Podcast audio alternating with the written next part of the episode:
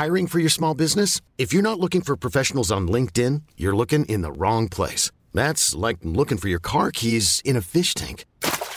LinkedIn helps you hire professionals you can't find anywhere else, even those who aren't actively searching for a new job but might be open to the perfect role. In a given month, over 70% of LinkedIn users don't even visit other leading job sites. So start looking in the right place. With LinkedIn, you can hire professionals like a professional. Post your free job on linkedin.com slash achieve today. Millions of people have lost weight with personalized plans from Noom. Like Evan, who can't stand salads and still lost 50 pounds. Salads generally for most people are the easy button, right?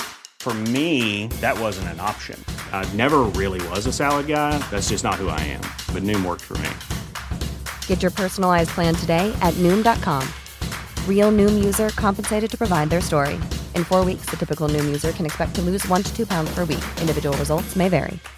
Hey, Dave. Yeah, Randy. Since we founded Bombas, we've always said our socks, underwear, and t shirts are super soft. Any new ideas? Maybe sublimely soft. Or disgustingly cozy. Wait, what? I got it. Bombas. Absurdly comfortable essentials for yourself And for those facing homelessness. because one purchased equals one donated. Wow, did we just write an ad? Yes. Bombas. Big comfort for everyone. Go to bombas.com slash ACAST and use code ACAST for 20% off your first purchase.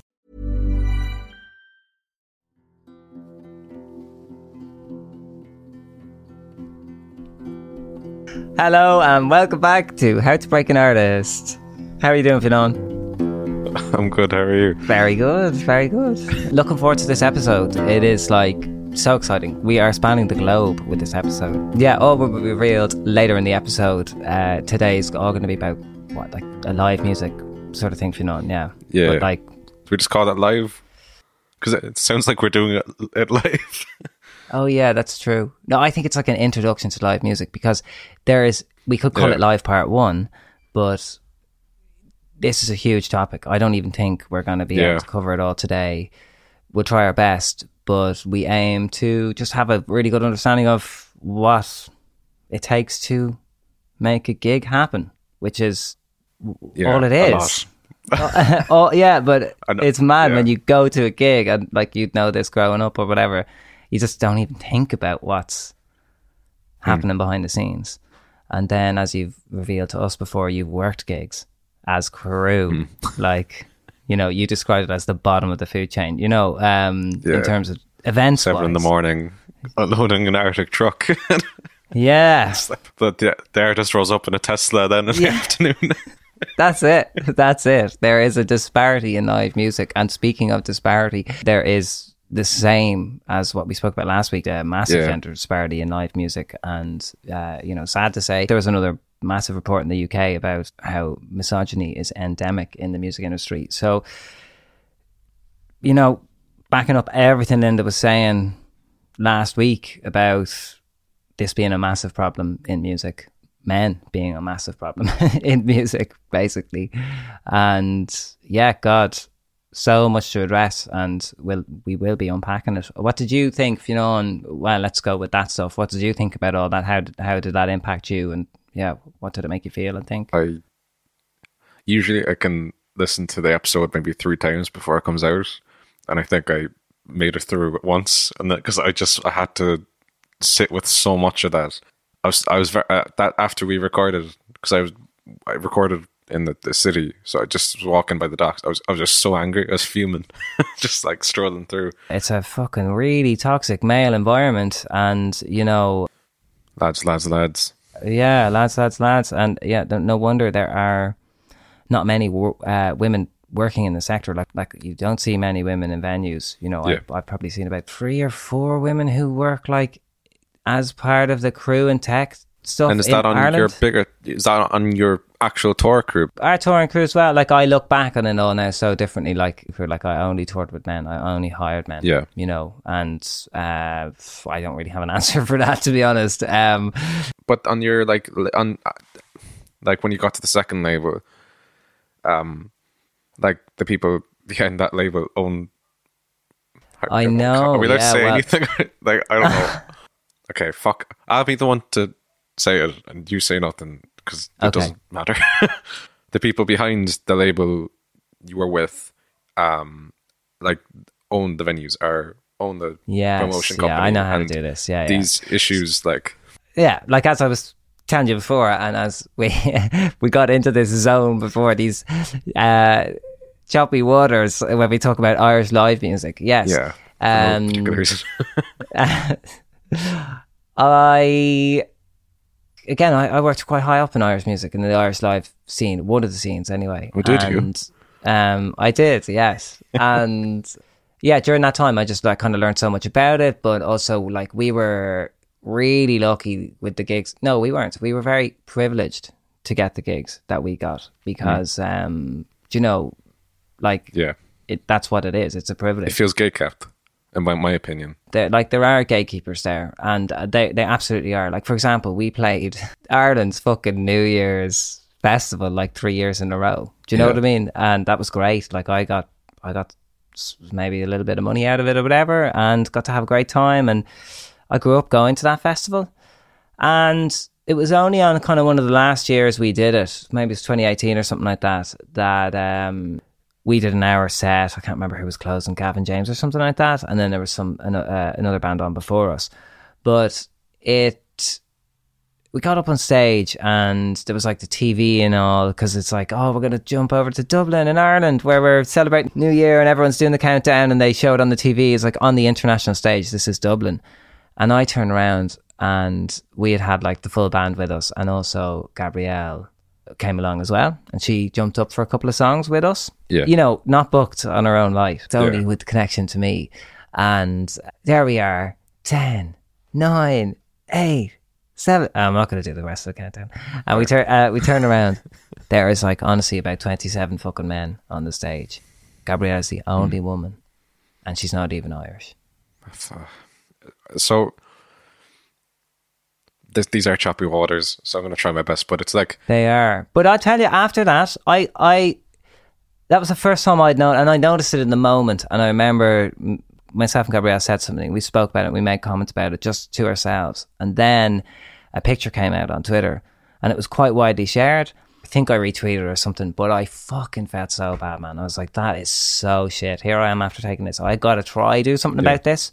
And I as I said to you, have worked up in those echelons of Irish music. And so I thought, oh, Jesus, I will try and talk to people about it who can do something about it. If they wanted to. uh, if, oh, they click their fingers, I'd say, and, and, and things could happen, you know.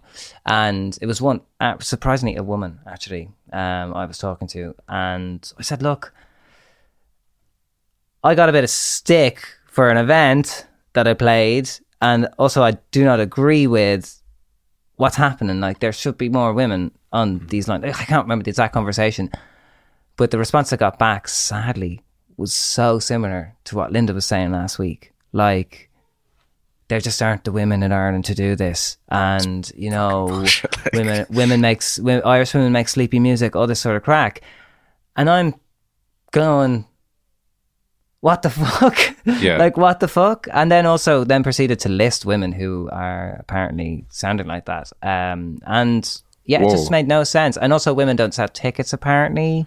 Uh, But, that's like- that's what I was told. Even though Taylor Swift, Dua Lipa, but also like if you look at just lineups across music, like this is another Yeah. thing that happens every single year. They remove all the men from festival lineups yeah, and you end up with like three little dots on the page at the bottom of the lineup, and they're all the bands who have either a woman in it, a woman singer in it, or uh, some, uh, or like a Jesus. It'd be very rare to have a f- like a full female band, do you know. So it's across the board. It's something that is spoken about. You know, uh, and I don't know. Like you said, it's literally there are gatekeepers here, and like we found out a little bit from Linda last week. Like this is an unregulated zone, like sort of like the you know we need things to come in and and to make this equal, or or you know, and and and then but particularly lads need to make this a better working environment for women because why would you want to fucking work? Like in, in, in this environment, you know, with such low pay, no working conditions, no HR department, you know, uh, misogyny uh, is is endemic in UK music. one thing Linda mentioned was like, you know, like the people who were like the top on the at the top of the radio list, like the men at the top of it, they were contacted. Yeah. I'm not going to name it like anyone specific, um, but like you you'd kind of get a an understanding, let's say, from being like a fan of their music, or at least just like looking at what they do and how they talk to their audience and stuff, and have their audience listen and just like scoop it up. They could easily be the change, but Yeah. I don't understand. This is, I guess, the last week for me, just trying to articulate this the best I can. I don't understand like the deep rooted nature of this or why it's so deep rooted. It kind of blows my mind in a fucking I don't know of of of either like ignorance, stupidity, whatever it is that's that's at that deep rooted part. I don't understand what the fuck it is or how to like just go like come on like I know. Well, it like- just comes down. It comes down to education, like exactly what Linda said. Once you're educated with all this stuff, and once Yeah. you're aware of your privileges, and you realize that it's unfair, well, then you, surely you should jump into action and, and do something about it. I'm disappointed with those lads up on that list for for Yeah. not fucking showing any solidarity with the women of Ireland, and you know getting behind this. And I just fucking hope to God that changes because, um, you know, again, like this shit can benefit all. Like, what if there was some sort of campaign 50 50 50 50? So, 50% of all music on Irish radio has to be Irish. That Yeah. benefits everybody men, women, you know, non binary, uh, people of colour. Everyone will benefit from radio playing more Irish music. And then, sure, if you're going to do that, make it equal between men and women. There are more women in Yeah. Ireland than men. It does not make sense that it's five times harder to get played on the radio or fucking however many times harder to get a gig or whatever. Do you know? And when you listen to radio, the radio now, like during the week, um, like, Really? Was it? really? came on. I was like, oh, they're Well, there. yeah. I was like, like Yeah. you notice, and you're like, probably that's probably like the twentieth time that song's been played. I mean, can you just imagine if some of these huge names in music, international music, just just lend a fucking little tweet or whatever it is to just just to try and Yeah. shame a few of these people in Irish radio who are stopping this from happening, you know? It happens as well. Oh, gotcha. Like there are issues in, in the world where those artists, um, at least some of them, um, were pressured to make a statement of some sort, Yeah.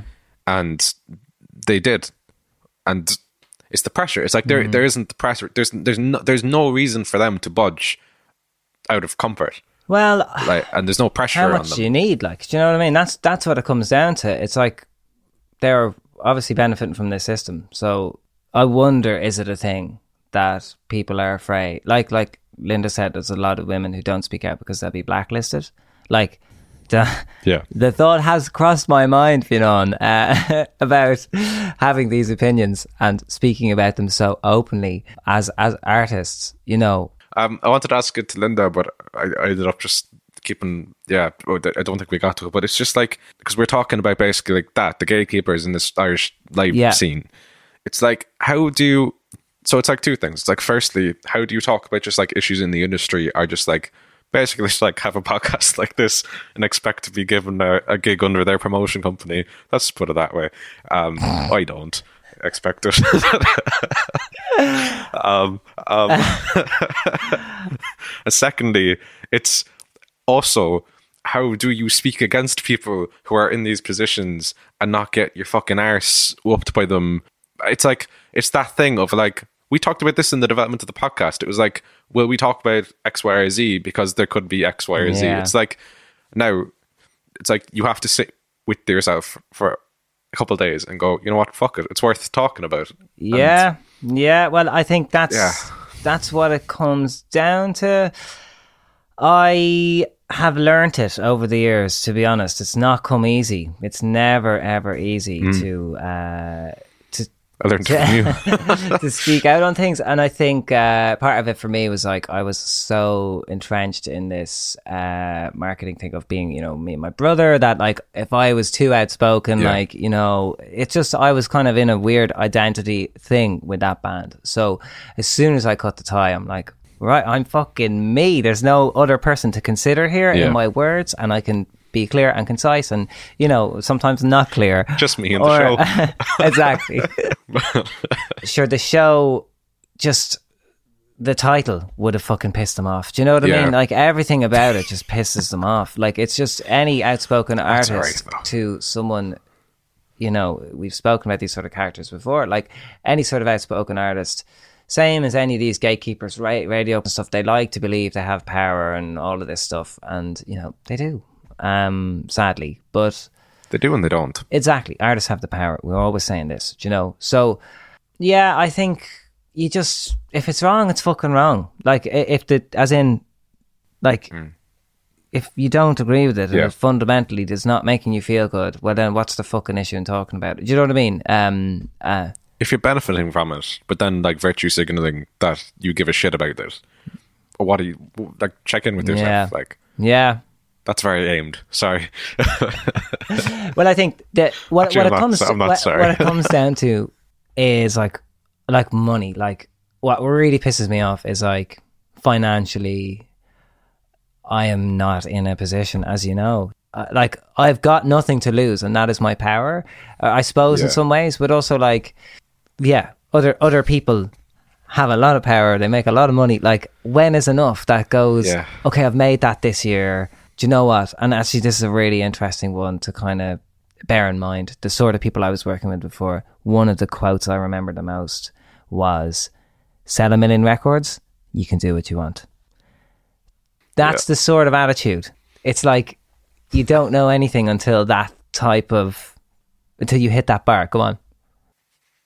There's a very big artist, you know, going around the place. Let's just say, good, I Say know, and it would Um, make a massive difference.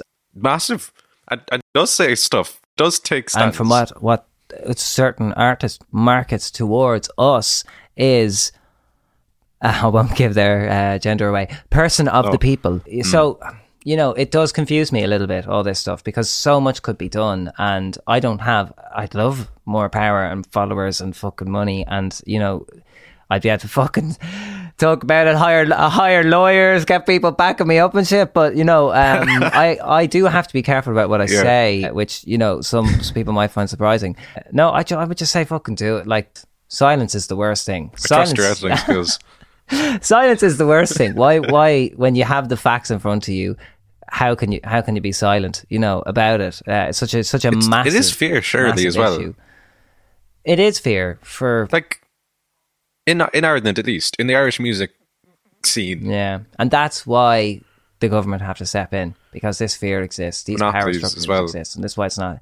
It's it's not healthy. Exactly. So that's why there needs to be some sort of thing. Like there's positive things happening. I promise you. we will talk about it in Yeah. ways that we can maybe get out of all of this whole mess. You know, like we we.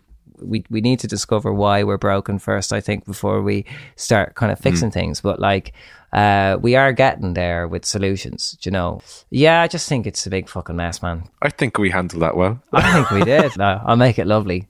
Um, but you know, and we're getting way too fucking ahead of ourselves here. We've spun off into like the, the we're dark section of Irish live music, which is uh, The Slytherin yes. of Ireland music. Yeah, a very niche topic. Fionn and I like to dive down every now and again, and we will no doubt Yeah. cover it. I think it's just about keeping the conversation going and keeping the pressure on. Um, that's really what Yeah. I took away from the second half of last week. And then, I mean, PR, the insights she gave us on all that stuff, that has absolutely blown my mind, completely shifted my perspective from, oh yeah, I don't really care to, oh shit, you really have to fucking care because there is so much to that that I, you know, I kind of understood, but I, I'd never really gone that deep on it. What did you think? it was the factor of like there's the graft and then there's the pure story. It's kind of Yeah. like everything is apparently homegrown, basically, if I was to say it from a pure point of view. but it's not. Yeah, yeah. It's kind of like, now this isn't in any way shit talking, but it's just kind of like in the, I don't know, the, I can't say this word, sphere of, of uh, like emerging acts. It's it becomes noticeable what the PR story is when something like uh, music showcase or certain things come around, uh, like massive uh, gigs, and who's getting the sports spots, who's getting those spots, in comparison to the people who are actually like who are actually doing it like DIY are in that position, and they're grafting up to those spots through the route of like you know early music week to Eurosonic to Great Escape. It's like the narrative's there, but then the actual like operating structure behind it, and I think that leads to like, and I'm saying this from someone who's a bastard for comparison. Um, I think it's easy to compare yourself then because we all have the same output, which is music. We all have the same thing, which is social media and all this stuff. But then it's like these. There's the people with large teams. There's you where you, wherever you're at, and I think PR is like, if I could just say it to anyone, like I guess from that, it's like don't compare yourself. there's a PR story, and then there's the like you know how it works. yeah, the graft, as you know. And yeah, that's so interesting, man. What a takeaway. And after all that, like, how does it make you view early Hudson Taylor and how we were marketed? Uh, I bought it. I ate that shit up, man. what was that shit? Please tell me.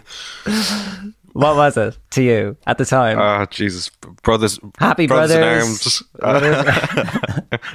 Bus buskers. That I know that was Yeah. you, like that was play. Like you know, we're Irish brother. We were buskers. buskers who opened for the script. That was what it was, and we were like, "Oh, look, look, they're that's so cool. They're buskers." Like that was the takeaway. As like a thirteen-year-old. There you go. So interesting. That was our kind of narrative. And uh, how did that narrative change, in your opinion, over the years, over the albums? Um, you, I felt like you didn't know what you were doing with yourselves um, after the first album, but now I know why. Um, Um, yeah, and I don't think that was down to PR.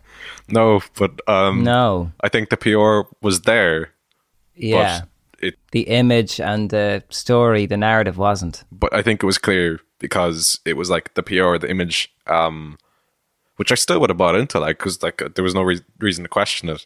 But then, like the second album, just like wasn't coming out, or there was just like more EPs, more EPs, or just like things that you kind of notice the Yeah. cracks in that contradict it. You know what I mean? Yeah. Um, Interesting. I'd be really interested to know as well if you're like an old fan of Hudson Taylor listening.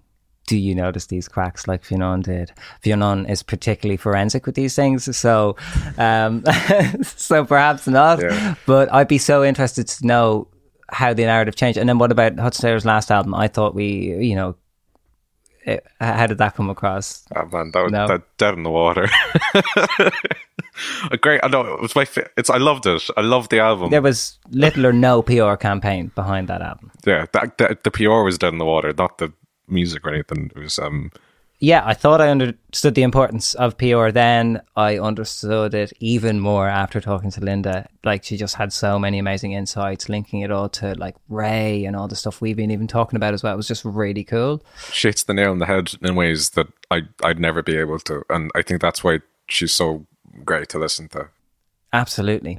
But I think that's loads to fucking draw on from, from, from last week. And yeah, I mean, sure, look, we only have what, maximum two hours to cover. Probably the biggest subject of all, which is live music. And thankfully, some help with, you know, well, real life experts. But I wanted to ask you, if you know, you did your first gig In November, two, three months ago, whatever. Yeah. Like, tell me about it. How, how was that experience? I man, like I remember, um, it was the release week, and I thought as it all panned out, it was like my film was playing in England. The song was coming out on the Friday, and the gig was on the Thursday. And I was like, I can do that. And then by the time the gig came around, I had so much adrenaline that I, I it literally just like, I don't know, everything felt like slow motion, and I just like ran through it like really calmly. I, I don't know how the gig, the gig went well. There's a my friend um sent me this message from. Um, dude in the front was crying real tears, man. His wife wasn't happy. She said he didn't even cry in their wedding day. okay, so it must have gone very well then. It Um, went for, well. for that particular member of the audience. I mean, I remember talking to you before and after, and yeah, you were you know, on cloud nine. Like, I mean, firstly, how did that gig happen? What did it spawn out of? What was the idea for the gig? And then with that idea, like, where did you go with it? How did you book the gig? Just for because that's like a massive milestone, which you've kind of just glossed over there.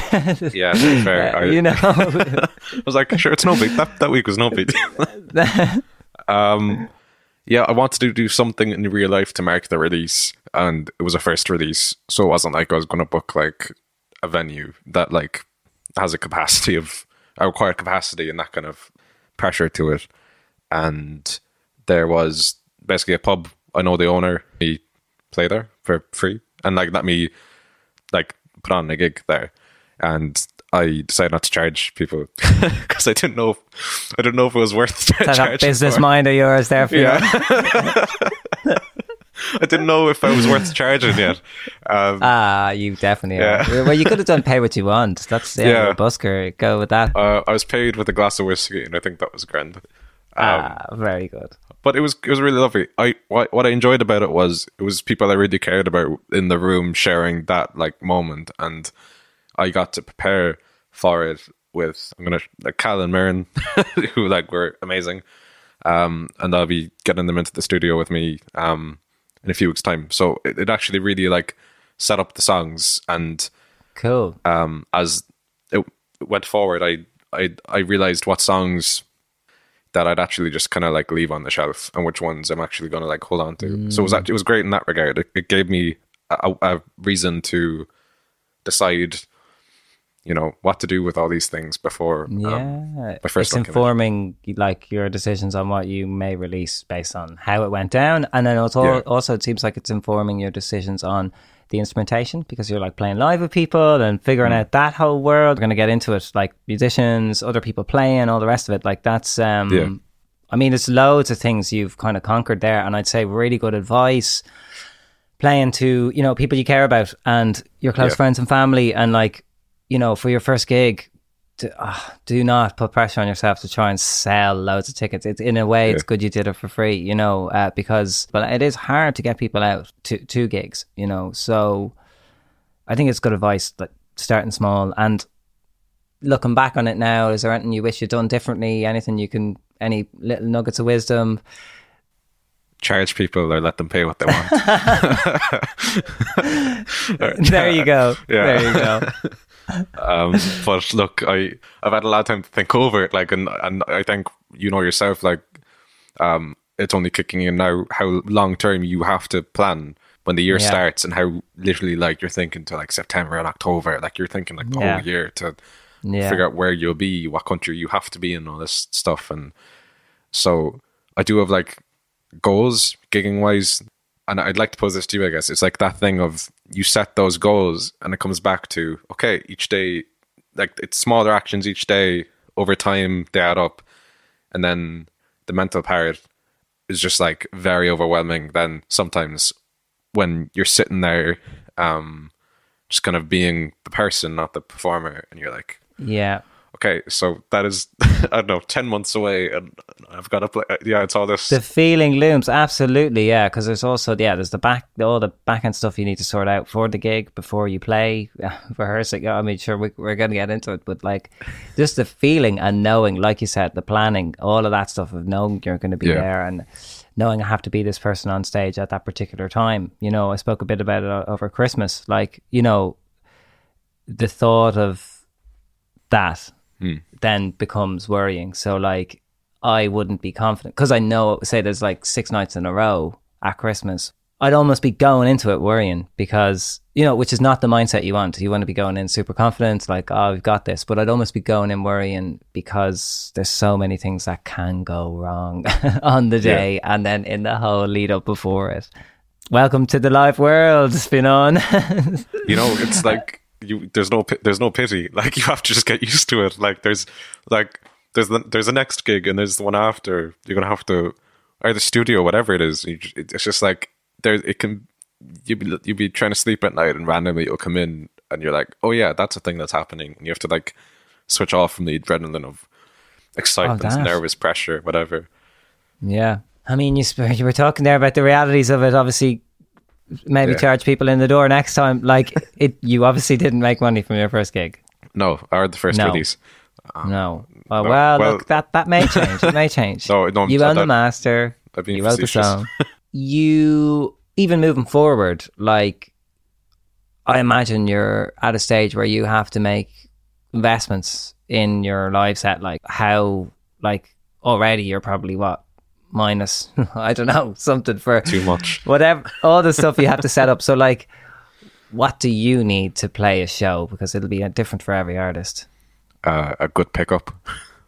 That was good pickup which is what like a Uh, thing for in- guitar for your guitar. Yeah, your guitar Yeah. being gig ready. That was a fun. So you had a guitar. How much was your guitar, first of all? I don't know, like let's say coming in under a grand back in 2020 and would have invested in it over the years to just like be be looked after and um and then the pickup in it was just like the standard one, but it was never reliable. And on that gig, it just didn't work. I had to use On your first else- gig? Yeah, I had to use someone else's guitar. Yeah, well, there you go. Yeah. And you know, like when you have your guitar, and it's like the, the I don't know the dimensions of it. You're just so used to. It really threw me off.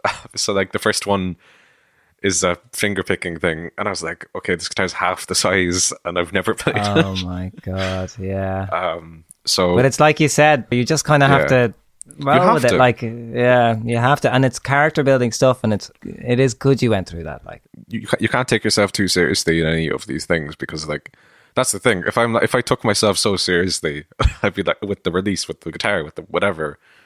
Like I'd I'd have given up.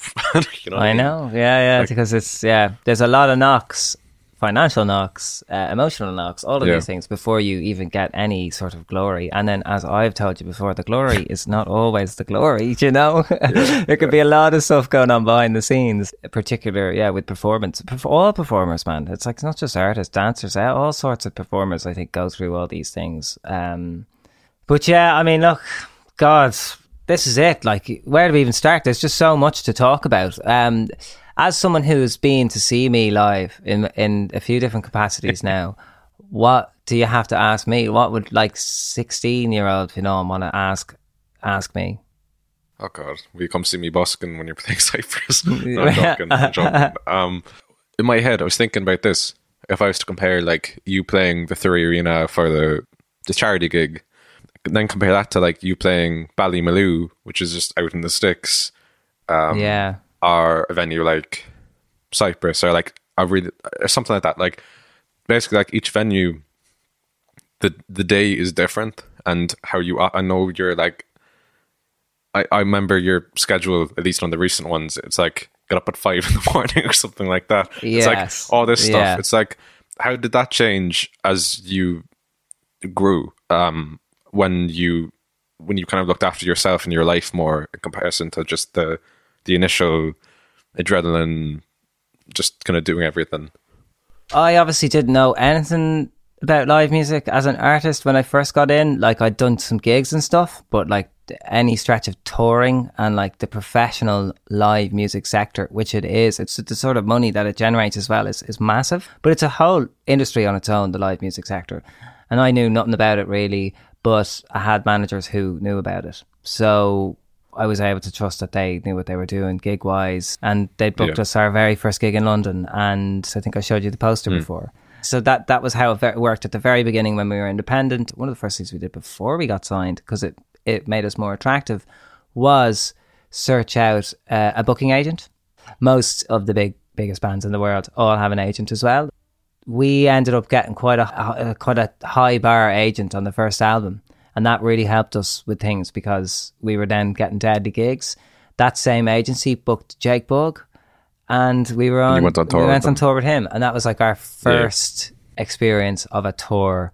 He had a tour bus. We were in in like venues playing to about a thousand to two thousand people every night, and it was like, whoa, massive step up. We'd done a couple of gigs and little runs before that, but that was the first time we worked for a whole tour with a tour manager, which is basically exactly what it sounds like a person who manages the tour. The the amount of roles a tour manager can take on can differ based on the budget and the artist and, and whatever. But for 10 years, to fucking finally answer your question, my life was basically organized, as you said, like I, I, I would live by this itinerary. Gabrielle Yeah. spoke about it earlier as well, which is like all the things you're doing that day, when you've got to leave, when your sound check is, when the stage time is, all that sort of hmm. stuff. That would be kind of your life, essentially. Until then, my more recent live career, when like financially there's not as much money in touring as even there was 10 years ago when I started, Yeah. I've had to take on the role of a tour manager, basically. That's a so what I imagine is that there's basically like a rigorous routine of of for a certain period of time, and then switching off from that is that difficult then when you go well, normal is life. routine, but then there isn't routine. Like you said, you're in a different venue every day, you know, and then the times you need to leave will differ. So it's like the routine of being told what to do, but not the routine of actually doing the same action over and over again. Do you know? Yeah. The, the only action you're doing the same is playing, and that becomes, you know, after 20 nights, muscle memory. You can, you can, you know, think about things that when you're, you know, like your your body does it. Those that tour Jake Bugg are I know you played Shepherd's Bush back in the day in London. How does that compare then to the final Hudson Taylor tour? I remember when you got COVID and the tour basically got postponed. Did that put a nail in the Yeah, I mean that's that's another whole thing. Like you know, COVID came and completely threw off the whole industry, and like there was mass, still is knock on effects from that, and like you know, rescheduling like became a massive thing, and like we rescheduled like that tour, like the last Hudson Taylor tour. I think there was a 2020 tour, and I think I then that went to 2021, and then there was Yeah. the last album tour, and that was that was in the, the in June, and then it got postponed to like So September. the 2020 tour to promote our second album got postponed so much that it ended up being our third album tour. Because we'd written an album in between, and and there was no way we would have been able to like you know do the reschedules and also sell more dates for our new album. So we just said, look, why don't we make this essentially? And you know, we did it at like an Olympia and some uh, big dates around Ireland, and you know, sadly there wasn't anything in the UK. You know, even though our like our biggest audience is in the UK, you know, so COVID's kind of came along and changed my life anyway, and my route. It snapped me out of that Yeah. routine, not routine, and um, yeah, you know, I was a live performer before COVID, and being a live performer, like it fries your brain, as we've been saying. Like you Yeah. cannot fucking think straight. You're you're always like up on adrenaline, and you know you're flying all over the place. But yeah, if you're completely lost, don't worry. We're about to explain what live music is all about, really, by a very very qualified individual. Um, you met him, Fionnán. a witch gig. Elliott? Yes, I remember. Yeah. Yeah, We're talking to Elliott. he let me He let backstage. you backstage. Yes, he did. Uh, he is Gabrielle's tour manager, and he's also uh, just he's been a drummer for some huge bands. He's like a promoter and a rep. And if you don't know what any of these things are, you're about to find out.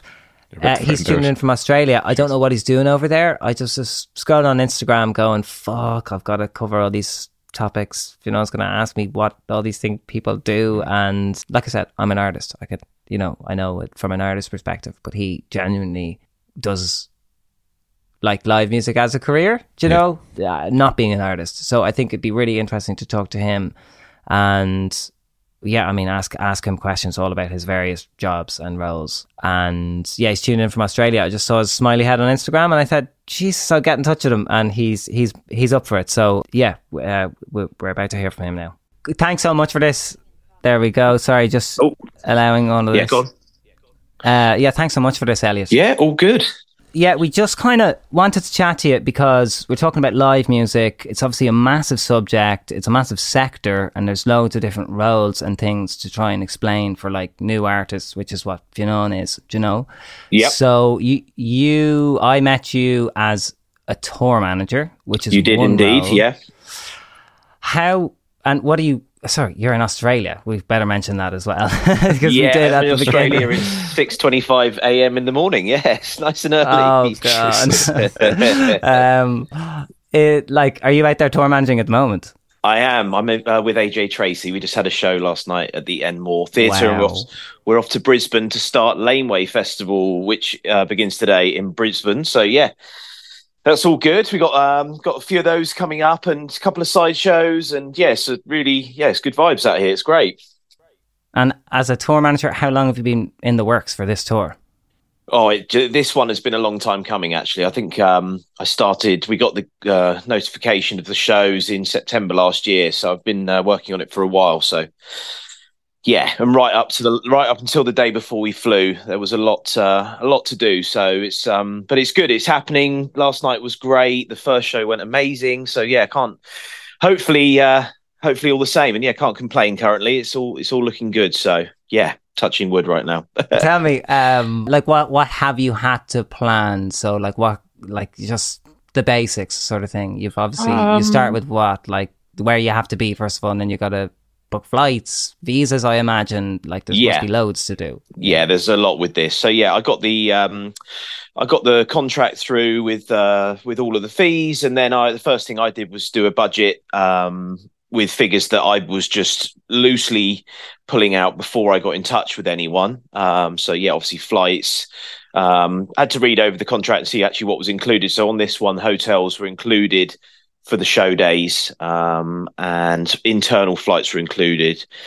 But um, I wanted to check the routing on those. So yeah, things like that, things initially stuff like that. But then also then we're factoring in because we haven't done a tour for a little while. It was production costs, um, such as we've got entirely new video content for all all of the 17 songs in the set. So uh, we had the, all of those redone with an uh, amazing content creator called Bronski, who I've known for a long time um, through tour managing, through repping. Bronski does a lot of great acts. Wow. Yeah, re- really cool creative company, and he's done an amazing job on all the footage. So, um, yeah, so that was also factored in, and uh, yeah, a lot of lot, a lot of stuff really.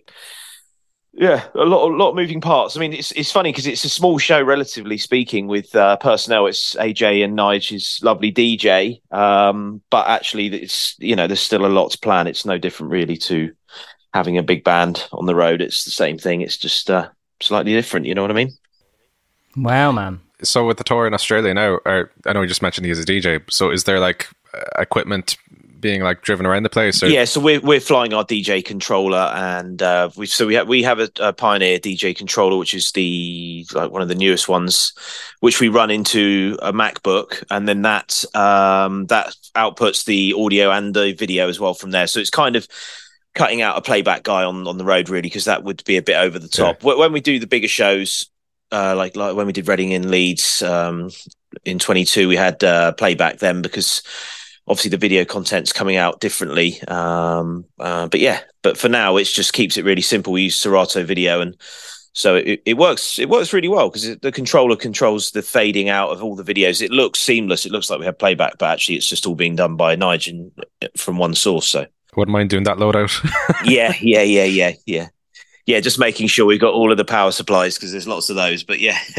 Wow, so that's like four, five, six jobs already you've described in just uh, lead up to one tour. How many people are out there with you? Like, how many people have you got to account for? You know, get hotels for? Um, I have six. We have six of us on the road uh, in total, plus the touring rep who um, the promoter sorted out. But yes, yeah, so seven, seven all traveling. But I, I look after six, um, six of us. So yeah. Okay, and then touring rep and promoter. You, you mentioned that there. You yeah. also do do a bit of that as well. You have done a bit of that. What is that?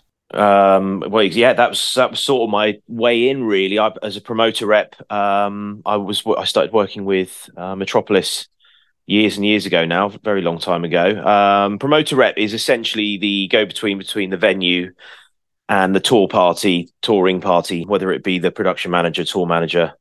Yeah, and you are the person that facilitates the show. So you'll get sent the tech rider from the band um, or act, shall we say, and then you know they'll have specific requests and then you liaise with either the venue or or depending on what you know budget wise because you'll have a costing from the promoter, you make the show happen. I mean, so, sometimes and more, more often not on regular shows, there's not, you know, there's not often the budget for production. But when you get a step up to the bigger levels, the promoter will have put in, factored in costs for PA, lights, video wall, etc. Because the agent and the manager will have said, for this tour, we would like this, you know, to make make it happen. And then, yeah, some, quite often you're you're doing that. You're you're you know you're aiding them to get uh, get what they require to make the show happen, whether that be for each show or touring for the you know across the tour.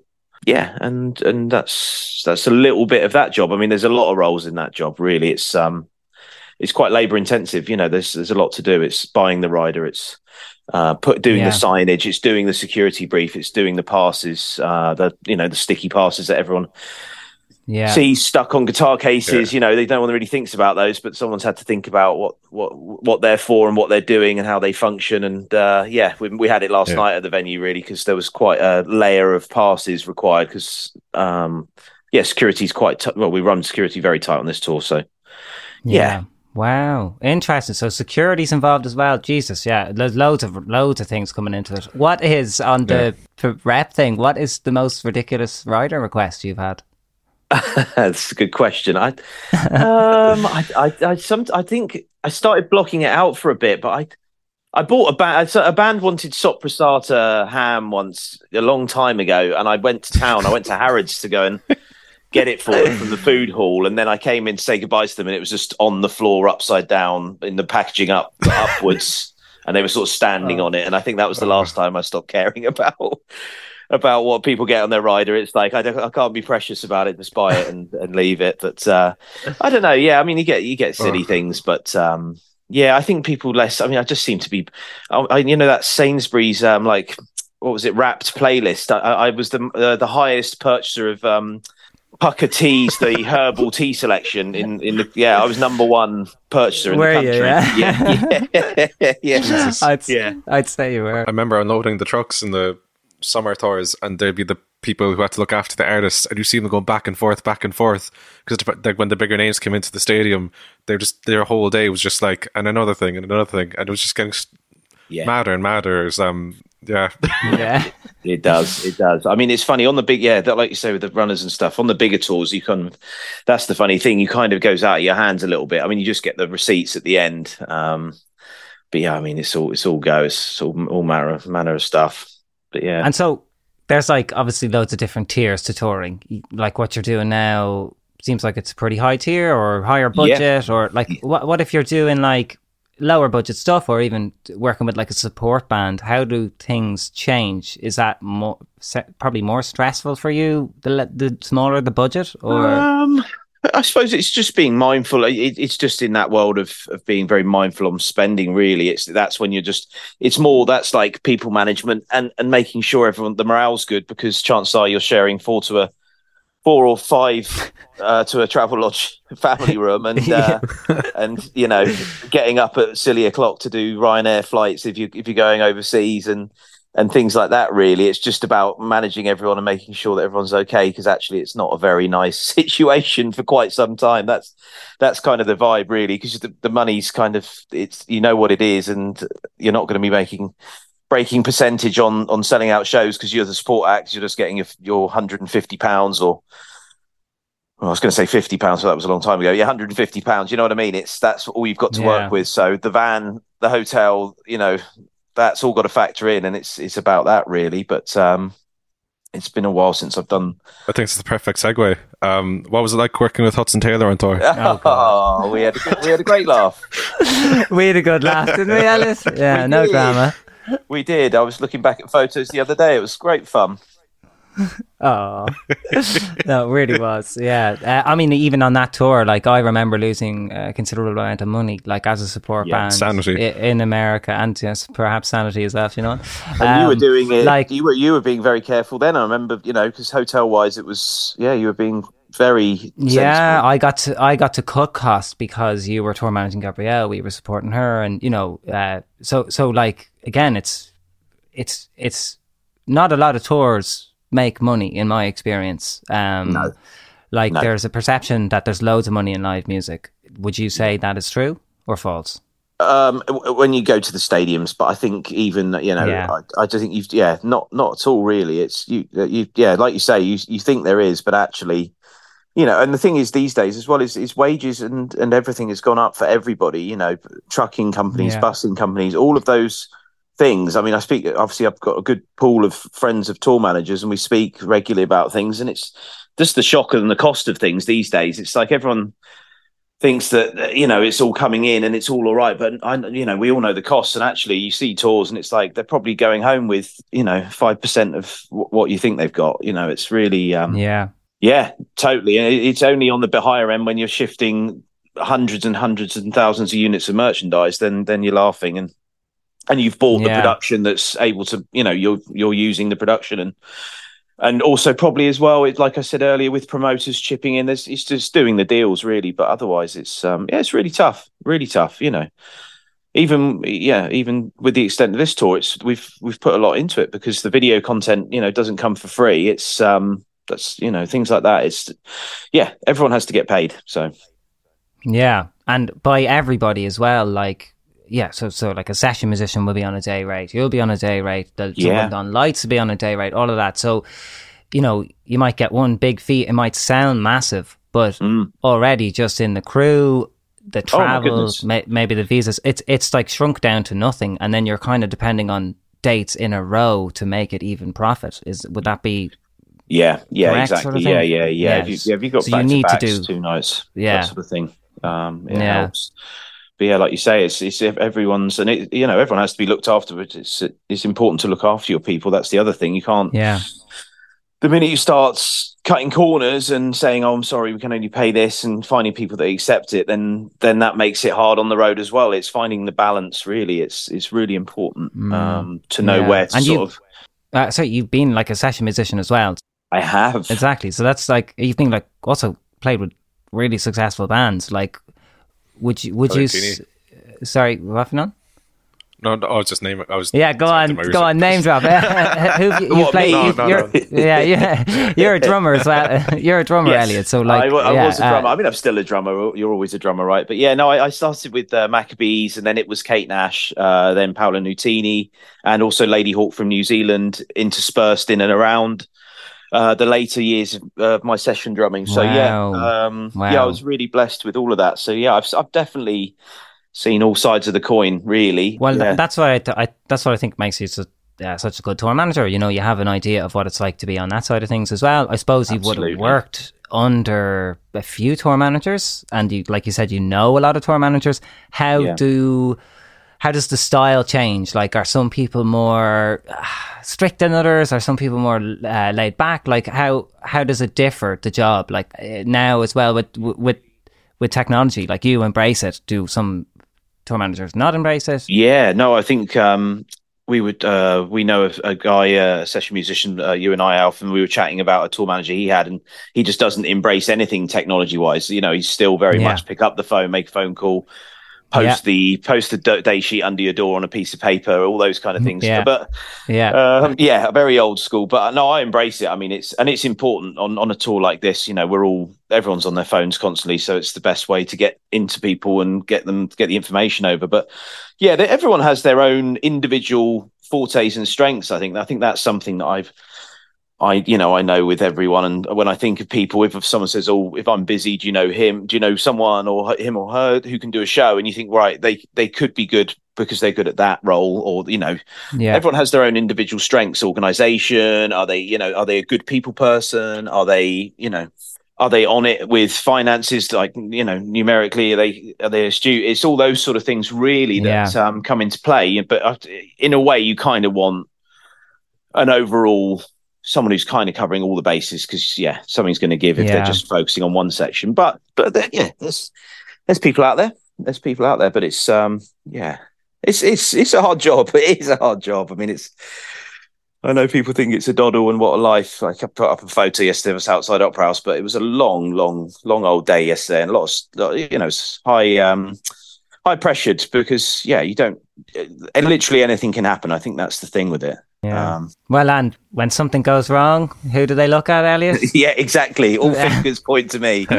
yeah. All fingers point to me. So yeah, yeah. How do you find um, t- tour managing now post pandemic, um, whether it's international or even just regional, like with it kicking back off? Um, do you feel like it's back in a, a full swing? Yeah, I mean, it's it's certainly it's yeah, it's it's a lot better than it was. I mean, I started touring as soon as um, as soon as time would allow and and and restrictions would allow. I was straight out, so it's, it's been interesting. It's seeing it all from from going in with having to mask up backstage and and you know uh, do COVID tests for certain things, and it's like it's never happened really. I've, you know, apart from the signage and things left up everywhere else, it's um, it's like a ghost you know but it's it's all fine it's it's yeah it's been it's been okay yeah just have obviously conscious of everyone getting covid that's the only thing Yeah. it's, it's, that's the whole thing That's it. And uh, Elliott, we know all about that. We were on a tour bus together when uh, when COVID was just kicking off, you know. We were. Uh, yeah, and it was crazy, crazy. Some of the things we'd have been saying to each other back then, Elliott, thinking what's going to happen. Oh, see you in September. Like thinking Oh, three yeah, months. well, uh, I think we said know. yeah, see, yeah, see you in a bit. And I didn't see you for about two years, but yeah, yeah. Yeah. Yeah, But like you said, it's like it never even happened, you know? no, Um, exactly. And then one final sort of question I'd be so interested. Fionnán is dying for a few support shows and a few gigs this year. What would you tell him? Like a bit of advice. How is best to conduct yourself as a support, as a support band on, you know, a big tour? Uh, well, just just be friendly with everyone. Just when someone tells you the rules and tells you what you know what they'd like, or, or gives you a hint of what what the vibe is, just please go along with it. And yeah, don't think you know better because uh, that's that always goes down really badly, really badly. Yeah, and just just get on with everyone and just uh, yeah, just be on time, come off stage on time. And yeah, don't expect too much. And then if you get more, then you're you're winning. Yeah, on, honestly, I think yeah, that's fucking Thanks so much. amazing advice, Elliott. Um, yeah, no worries at all. yeah. It's, uh, Yeah. yeah, I, hope, I hope it's been all right. You've been great, honestly. It's just, um, yeah, you answered them way, way, way better than I could. So fucking cool. Um, oh, great. well, should we should we let you go? You're you're going back to it now, are you? I'm, I'm off somewhere. literally going to jump in the shower and then I'm going to go downstairs and start paying everybody's uh, room room expenses. So yeah, yeah, no, it'll be all Yeah. right. But yeah, no, great to chat to you guys. All right, Likewise, thank you so much, Bye. Elliott. nice Legend. one. Cheers. Speak to you soon. Talk, Bye-bye. yeah, talk soon, man. Bye. Next up on the show, we are going from Australia to the west coast of Canada to chat to an artist who reached out to me way back when we first released the podcast. Her name's Alexz Johnson. She's released loads of albums. Her music's absolutely brilliant. Also, she books her own tours, which I think is really cool. So I'd love to ask her some questions about that. But yeah, she got in touch very early on and said, oh, she would love to collaborate on an episode. So here we are chatting to her, and yeah, ca- cannot wait to ask her loads of questions and to hear more about her career. Oh, here she is now, right after the break.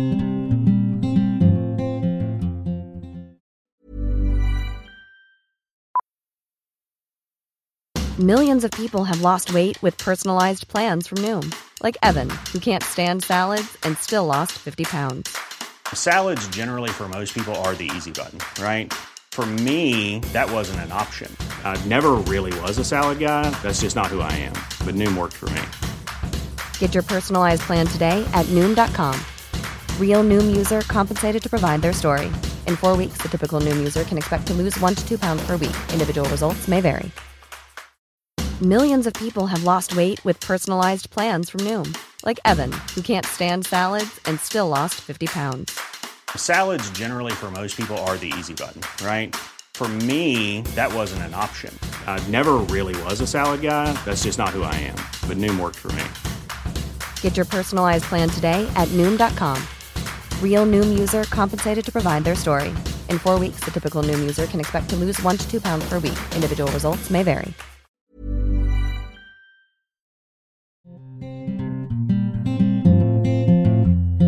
Hello, guys. How are you? Hi, How yeah, you doing? yeah, very good, very good. How are you? I'm good. It's uh, what time is it for you there? Six o'clock. Yeah, six o'clock in the evening. I was in Dublin just in May playing um playing Whelan's, and actually my husband is from Northern Ireland, so his family's from Belfast. No way. So Oh, amazing, Yeah. lovely. Have you spent a lot of time time in Ireland then? You know, surprisingly, I've actually been I've been there a couple of, of times. I've um I think I've just only played there once before so far, but it really is such a beautiful part of the world. Like, I mean, it's just we've often thought about potentially, I don't know, retiring over there or something. You know what I mean? like, Yeah. And where are you, where are you at the moment? Uh, I saw on your Instagram. It looks absolutely beautiful. It is beautiful. It's um it's just a place um in in BC, kind of in the lower mainland and um BC is so beautiful. I'm originally from BC. I was I was born on the on the west coast of Canada and ended up migrating over to New York in the east coast in my early 20s.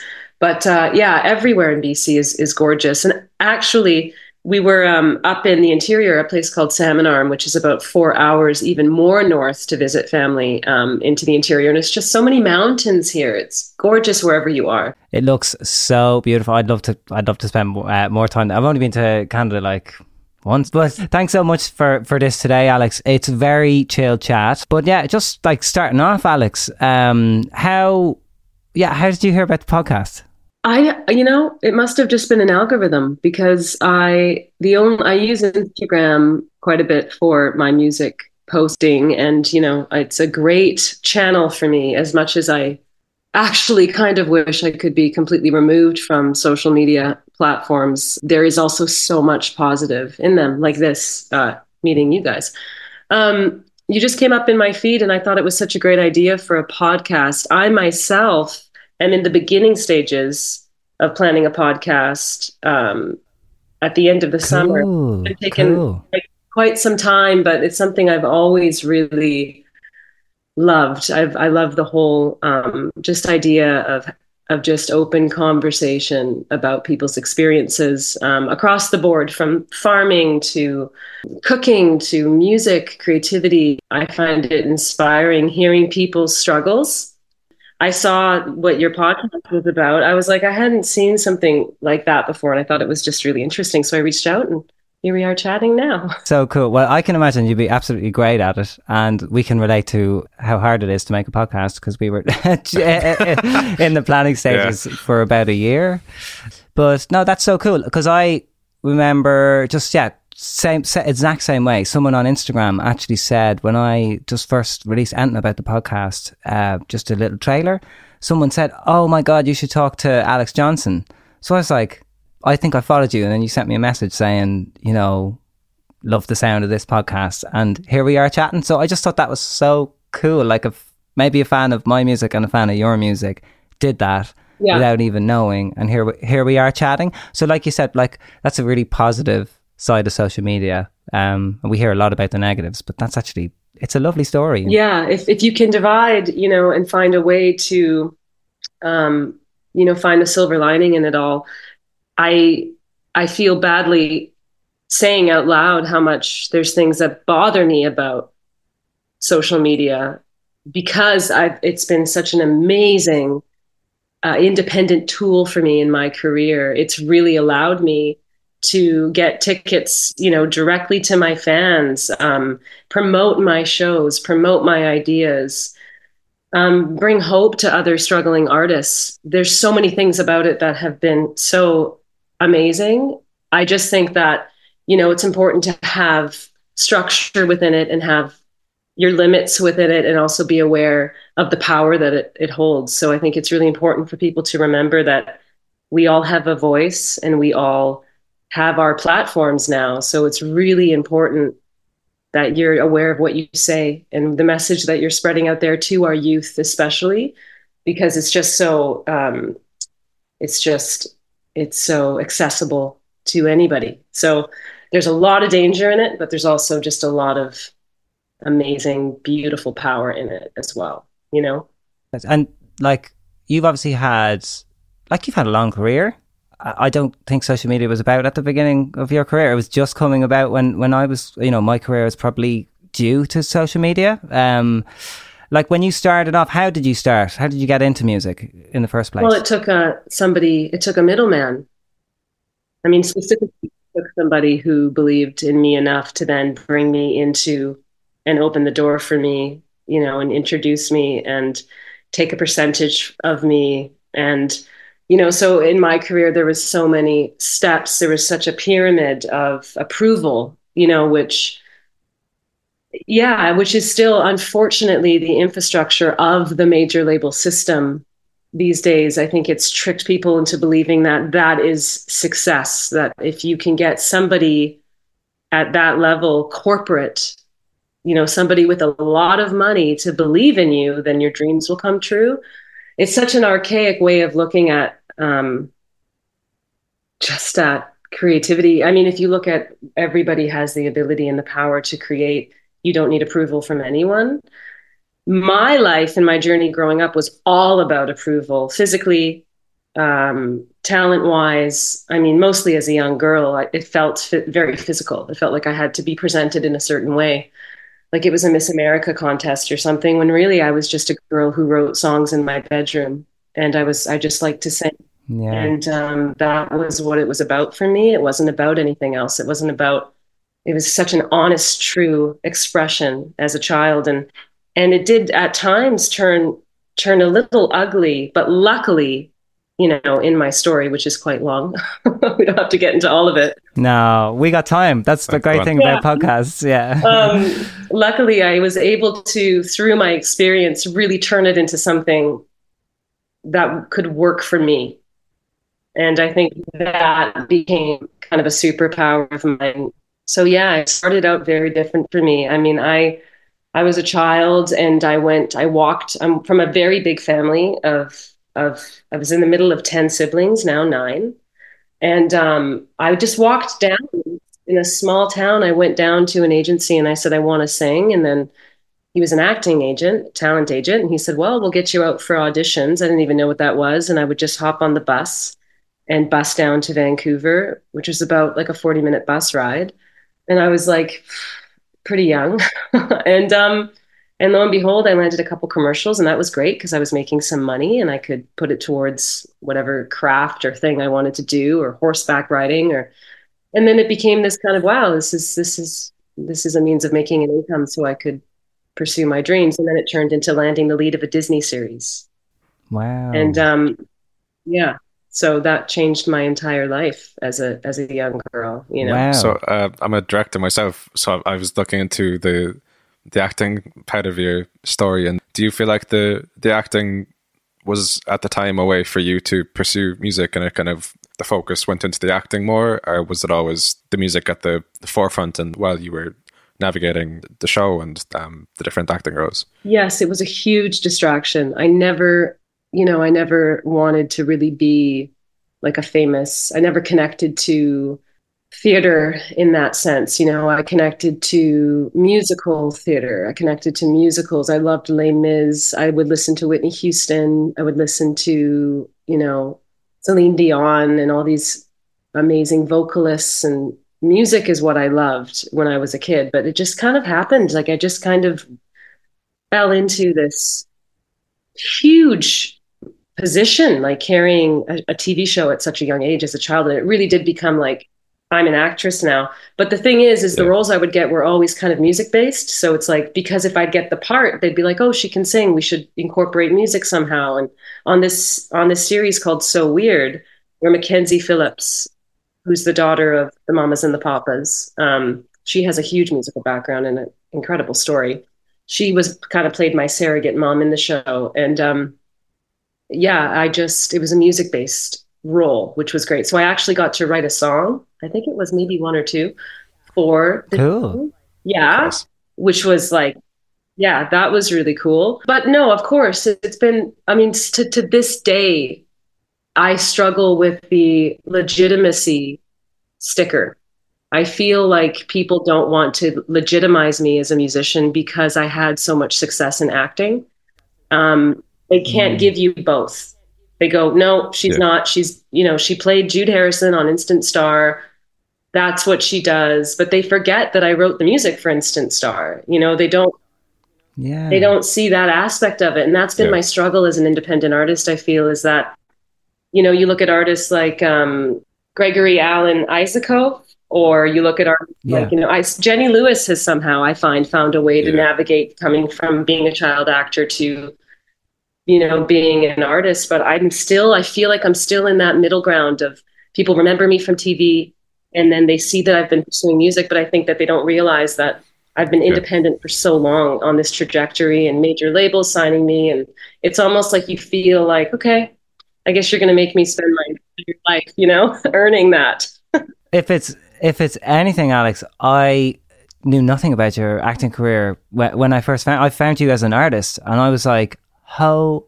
Oh my god, she makes amazing music! Like your I was the songs are. You're such a good songwriter. Like, um, I was like, oh my god, I want these songs, uh, and yeah, it's just really, really like it was really nice. And then only in the last couple of days when I was like, oh god, we're talking to Alex.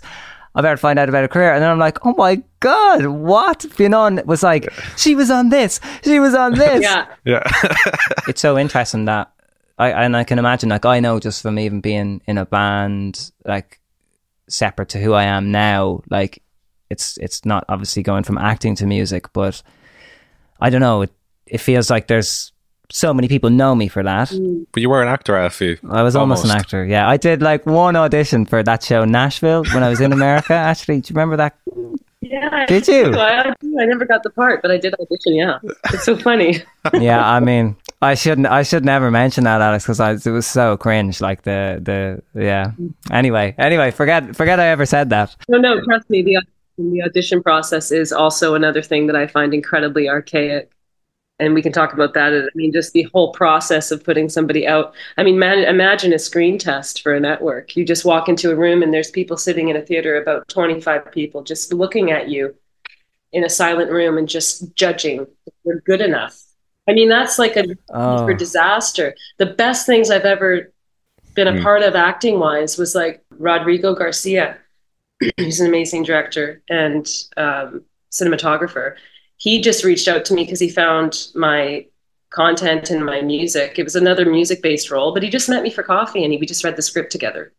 And it was like, Cool. and then Julia Stiles came in and we all had a coffee Nice. at her place and we read the script and it was like this is what it needs to be. Like we're all human beings. Like this whole be on display and now turn around and let's see if you're the right size, right fit, right skin tone. It's just like insanity. I find it really archaic the way we structure that as well, you know? Absolutely. so I don't blame you for that.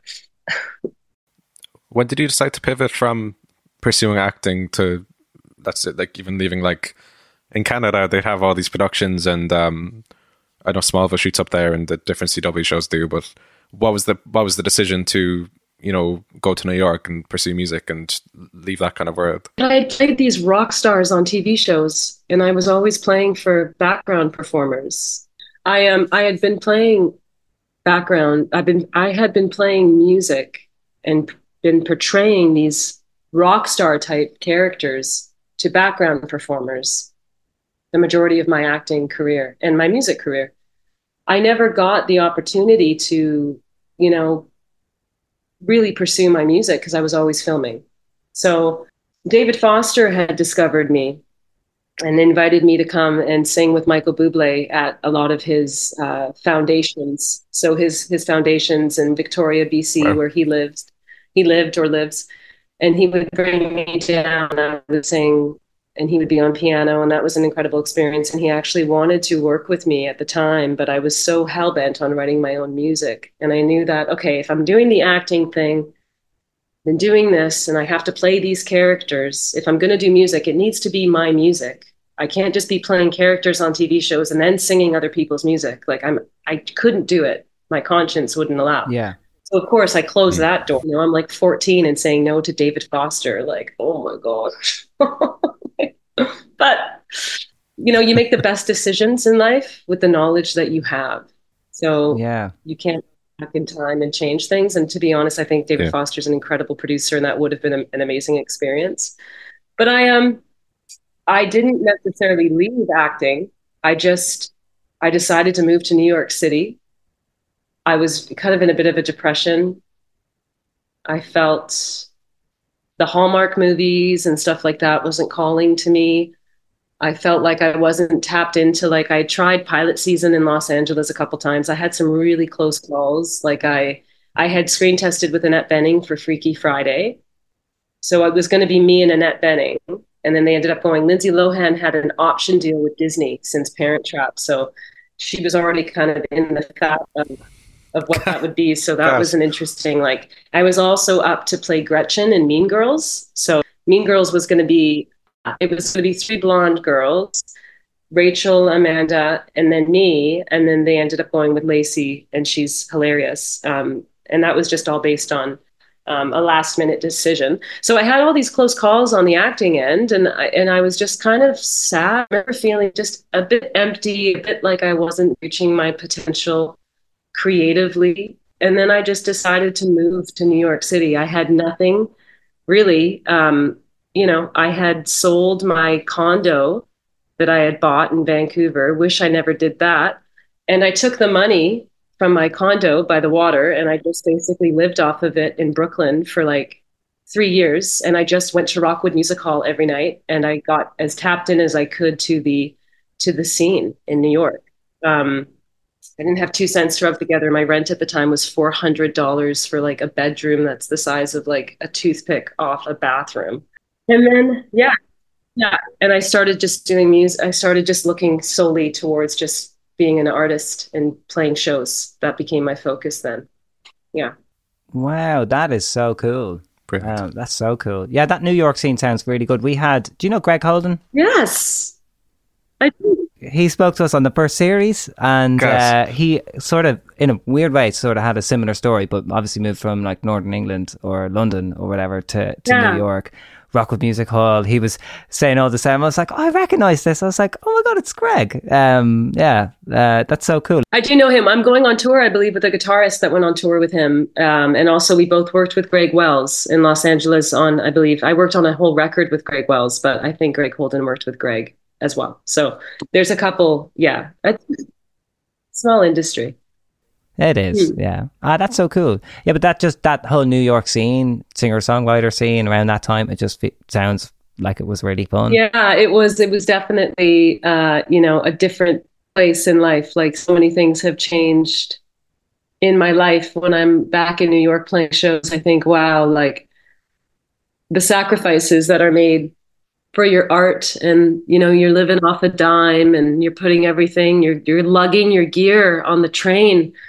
Like all your music gear on a hot New York day, you're just loading it in and you're sweaty and you're just fighting for a bit of stage so you can just you know live a little piece of whatever dream it is you're trying to to reach it's magical new york is such a it's a it's a it's a tough city but it's there's so much collaboration in new york that it's just magical place Is that when like things started happening with major labels and like was New York where the industry found you, or how did like your music career change when you went to New York? when i went to new york i had already lost two major record deals so i was in la working on an album with capitol Andy Slater, the head of Capitol Records, signed me, and I started working on a record. And then he lost his position there, and I was kind of like handed around to different A and R. And because the A and R didn't discover me personally, I wasn't like a I wasn't a passion project for them. I was just this Yeah. girl on a label, and that was a nightmare. So I really wanted to get out of that. They also flew me over to the UK. Actually, I got to work with uh, Marius de Vries and Guy Sigsworth from Frou Frou and um, Tim Kellett, and just from Red. I got to work with some really amazing talent over there.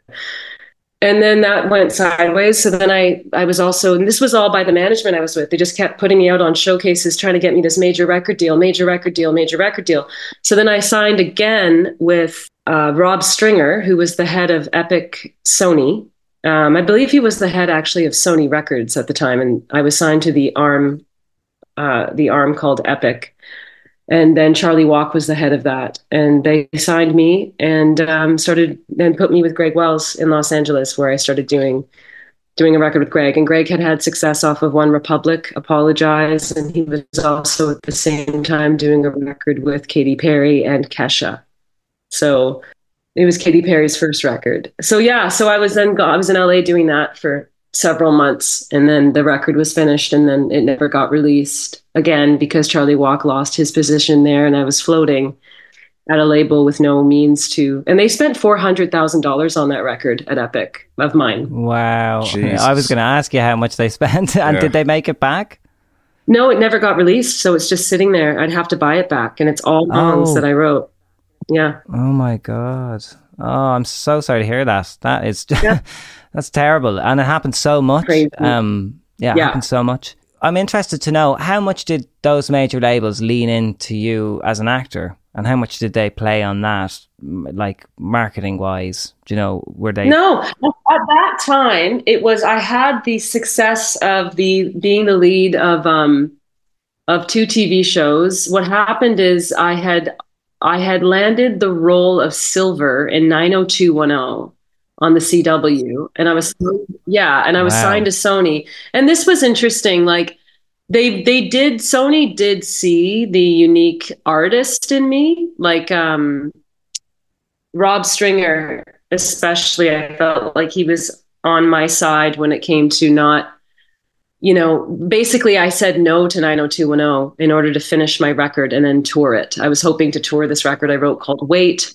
And um, so I turned down an entire new series to play. Like, I think Silver was also another like artistic musician role on that show. But so they weren't pushing me into like, oh, do 90210. Where they were actually at the time like, okay, let's get this record, you know, let's get this record out. And, but again, I was just in the major label game. And then, as as you said, the person who signed you left, and then you're you're kind of just left to people who aren't passionate, like you said. It works for like the the the two percent that squeeze through through the door, and there's still you know ninety eight percent of talent that's just sitting on a shelf waiting to get their career off the ground and it's really sad because these are people who have you know these are people who need to survive right like i don't come from a wealthy family it's not like i'm you know, I've I'm sitting back, you know, even being from the TV world, like I was really, uh, you know, I helped my family as much as I could, being from such a large middle class family.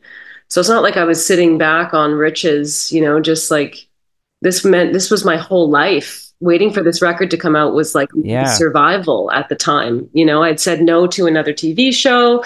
I'm like now not acting anymore. I've taken this entire year, you know, to work on a record. And it's just so quick. I, to me, it's insane that people can just hold you and own something of yours you know when you don't even get to you don't don't even get yeah. to release it yeah. so yeah, that no, just made me so angry right like just really angry. It shouldn't be. There should be something in place to stop this from happening if if something goes bad. And i'm interested to know alex how did it come to an end? Was there like you know a pinnacle? Like what what was the how did you get out of this situation? It was just silence. So i was waiting for my record to get released. We had done strings at capitol studio b like 36 string. I did an arrangement with paul buckmaster who did um, space odyssey with um, david bowie. That is so Yeah. cool it was amazing. He passed, unfortunately, a couple years ago, but he was an Oh. amazing. Oh my gosh, like a dream. So we arranged the whole string parts for that record, and it was going to get released. And then, honestly, it was just radio silence for about eleven months. I was just waiting in my apartment in Vancouver, and just I knew in my heart, like, why isn't anybody giving me an, an answer on my album getting a release? Like, what's going on? What happened is Charlie Walk, the head of the label, he moved on somewhere else something happened the infrastructure of the entire label shifted. So there's new a&r coming in there's old a&r going and you just get lost. You're just an artist. That's why they call it being shelved because you're taken and you're put on a shelf because nobody knows what to do with you as they're reconfiguring their power structure of the label. So then you're just sitting on a shelf and your your record's not realized and nobody really cares. But that is the funny thing is that money has been spent by the label so that all that money has just been spent on this album. And then you just yeah you just get i got a phone call. This this this woman named amanda she's actually british. Her name was amanda ghost. She came in and she took over that took over epic briefly. And Yeah. she had a comment and she was a songwriter herself so she was constantly trying to get in and write songs to get on the album. So that Yeah. happens too, right? Like you have an artist who has a collection of songs that they've written. So it's not really about if the songs are good or if they're if they're if it's just about how can how can certain people get in on that right? Yeah. so you'll get you know somebody who comes who's a position of power at the label well now they're also a songwriter. So they come in and they mm-hmm. go yeah well you know your album's great but you should get in the studio with me and we should write a song together and that will be your single. So then you're being kind of thrown around like this this it's just this really inauthentic uncreative power play between people who are trying to get their cut on a new artist. Yeah. Yeah. And that really pissed me off. I can totally relate to that. That happened to me countless times. And yeah, I had I remember the head of one of the labels I was with, and I actually even still have the emails, emailing like a Grammy award winning producer and telling him what he thinks the song should sound like this man from the label is just the head of the label like doesn't have much musical background but also just felt so confident that he could come in and tell you know someone who's a, a complete professional and also won a Grammy what to do and how to do it. It just yeah, there's like a certain confidence some of these people in labels have to tell artists or to, like you said, get their mates on the songs or to, you know, it's like they've already agreed something saying, oh, I'll, I'll get this songwriter, I'll help you out and I'll, I'll get you on Alex's album or I'll get you on Alfie's album. You know, it happens. It's just so it's so weird. It does happen all the time, and it um and we'll get to what I think will be the change, what I think is going to work, and where I think the power is to,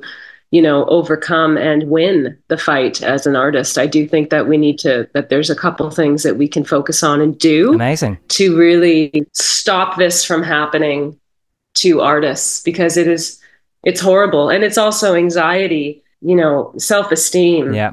is trauma. It's a massive Oh, trauma. yeah. Like mo- losing the record, you know, like I've had children. I have two kids now, and losing that record weight that I had spent, you know, six years of my life writing and working on, and finding a home at a label, and really putting so much into this, and the sacrifice away from my life and my boyfriend and my family, and being alone in LA, and just navigating everything in life to just have it be shelved was like losing a child. It felt like I was like I miscarried. It felt like I had put so much excitement into something for so many years and I've turned down other opportunities to just have one new person come into a position of power and go, I don't like it. Oh, that's so sad, Alex. I'm so sorry to hear that. And you can't get this album back.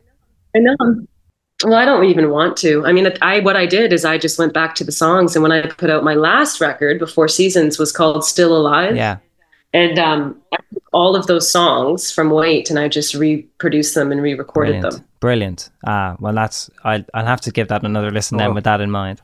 How did you navigate the um with the decision to not sign another deal or go down that route and to become an independent artist? I presume it was either like the the kind of dawn or, of social media and YouTube, or maybe just before it. But how was it that kind of as a factor? What it must have been such a decision to make without those just being so prominent as they are. Yeah. For me, I didn't find it cool anymore. I didn't find it like an avenue that I thought was, to me, it just wasn't like, I just felt icky. Like, I just felt like, you know, when I, I know what it is to take an artist and churn them out. To me, it felt like m- going to McDonald's and getting like a McDonald's meal next to going to like your favorite local organic shop. Yeah. So yeah, yeah. for me, the entire idea of getting signed again felt so cheesy and it felt so like puppety, like I'm a puppet on a string. I knew the inner workings of it now and I didn't buy it anymore. Wow.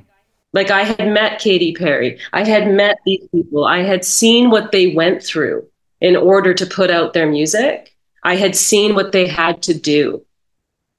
And I went, I am not going to do that. So it was a blessing because I was like, no, I'm going to do it my way. I'm going to take as long as it's going to take me in my life. I don't care about your Grammys. I don't give a shit about the award that you think I need or not need. I'm going to get my music directly to my fans and I'm going to save save lives based on my drive to believe in myself and my music and I do not need approval from any structure or label. So when I when I had that feeling in my soul, I was like I'm going to be a pioneer in this. Like I'm going to keep breaking down walls and doors and I'm going to show Wow. every, you know, male or female in power who gets to decide whether I have a career or not. I'm going to show them that they have absolutely no power in that whatsoever. So that became my goal. So instead of being signed and releasing a record, and look at me, I'm on the radio, like somebody gave me the go ahead. Somebody thought I was good and turned into like, screw you all. I'm going to go this way, Wow. you know? it parallels the film and the television thing of like being the actor going for the audition, going for the self tape, and then the whole turnaround to going, oh, fuck you all. Let's go. Yeah. hmm Even now, I'm working on like my own, my own. I've been working on it for a cou- couple years, and when the timing's right, but like my own screenplays, my own things that I believe in, and putting a team. It does take collaboration. Nice. Like, oh my gosh, utilizing your contacts, building a team, getting people inspired. Like, I mean, Yeah. I do these things on my own, but it's not on my own at all. There's like a whole, there's a whole crew around what I'm doing, and anything that comes in, you know, I divide between, and it's like you get this, you get that. Like, let's keep building, building, building, building. It's a very um, inclusive experience to be an indie artist because it's you are, but it's just it's not. Yeah. It's, it's not keeping all the wealth just for one person. it's like, you know, It, it's such a, that's the part I love the most, whether it's like putting together a music video or a film or that version, or I'm going to the studio for the first time in about two weeks because I recorded the first song in this living room, um, and getting like the musicians organized and um, and like I did the Sweet. yeah, very excited. But I did the film route in London to try to get on crew, like, and same thing. It just, it just like almost got Bridget in, almost got this show, and it just like, like never clicked. And I was there. I was just like, what am I doing? And then com- comparing that to just like stepping away from the structure of it and doing your own version of it with people who love what they do and collaborating on it. It's just been um such a, a lovely thing. And then Alfie telling me like, don't sign a record deal, don't sign a publishing deal, um, was very handy. Yeah, Um, that's good advice. Yeah, I still haven't signed a publishing deal. I decided I'm not like. There's no. Yeah, So you've never signed one? never. And how how did you hear Wow. about like why how are you so smart? Basically. Well, you meet you meet you meet people along the way, and uh, again, you know, my distaste in the industry, in the way, in the that side of the major industry, just really gave me. I started doing my own research, and I started Yeah. going like, you know, like it's like there's not a point in my life to do that. I'd rather keep. I want to own things that I make. You know. yeah.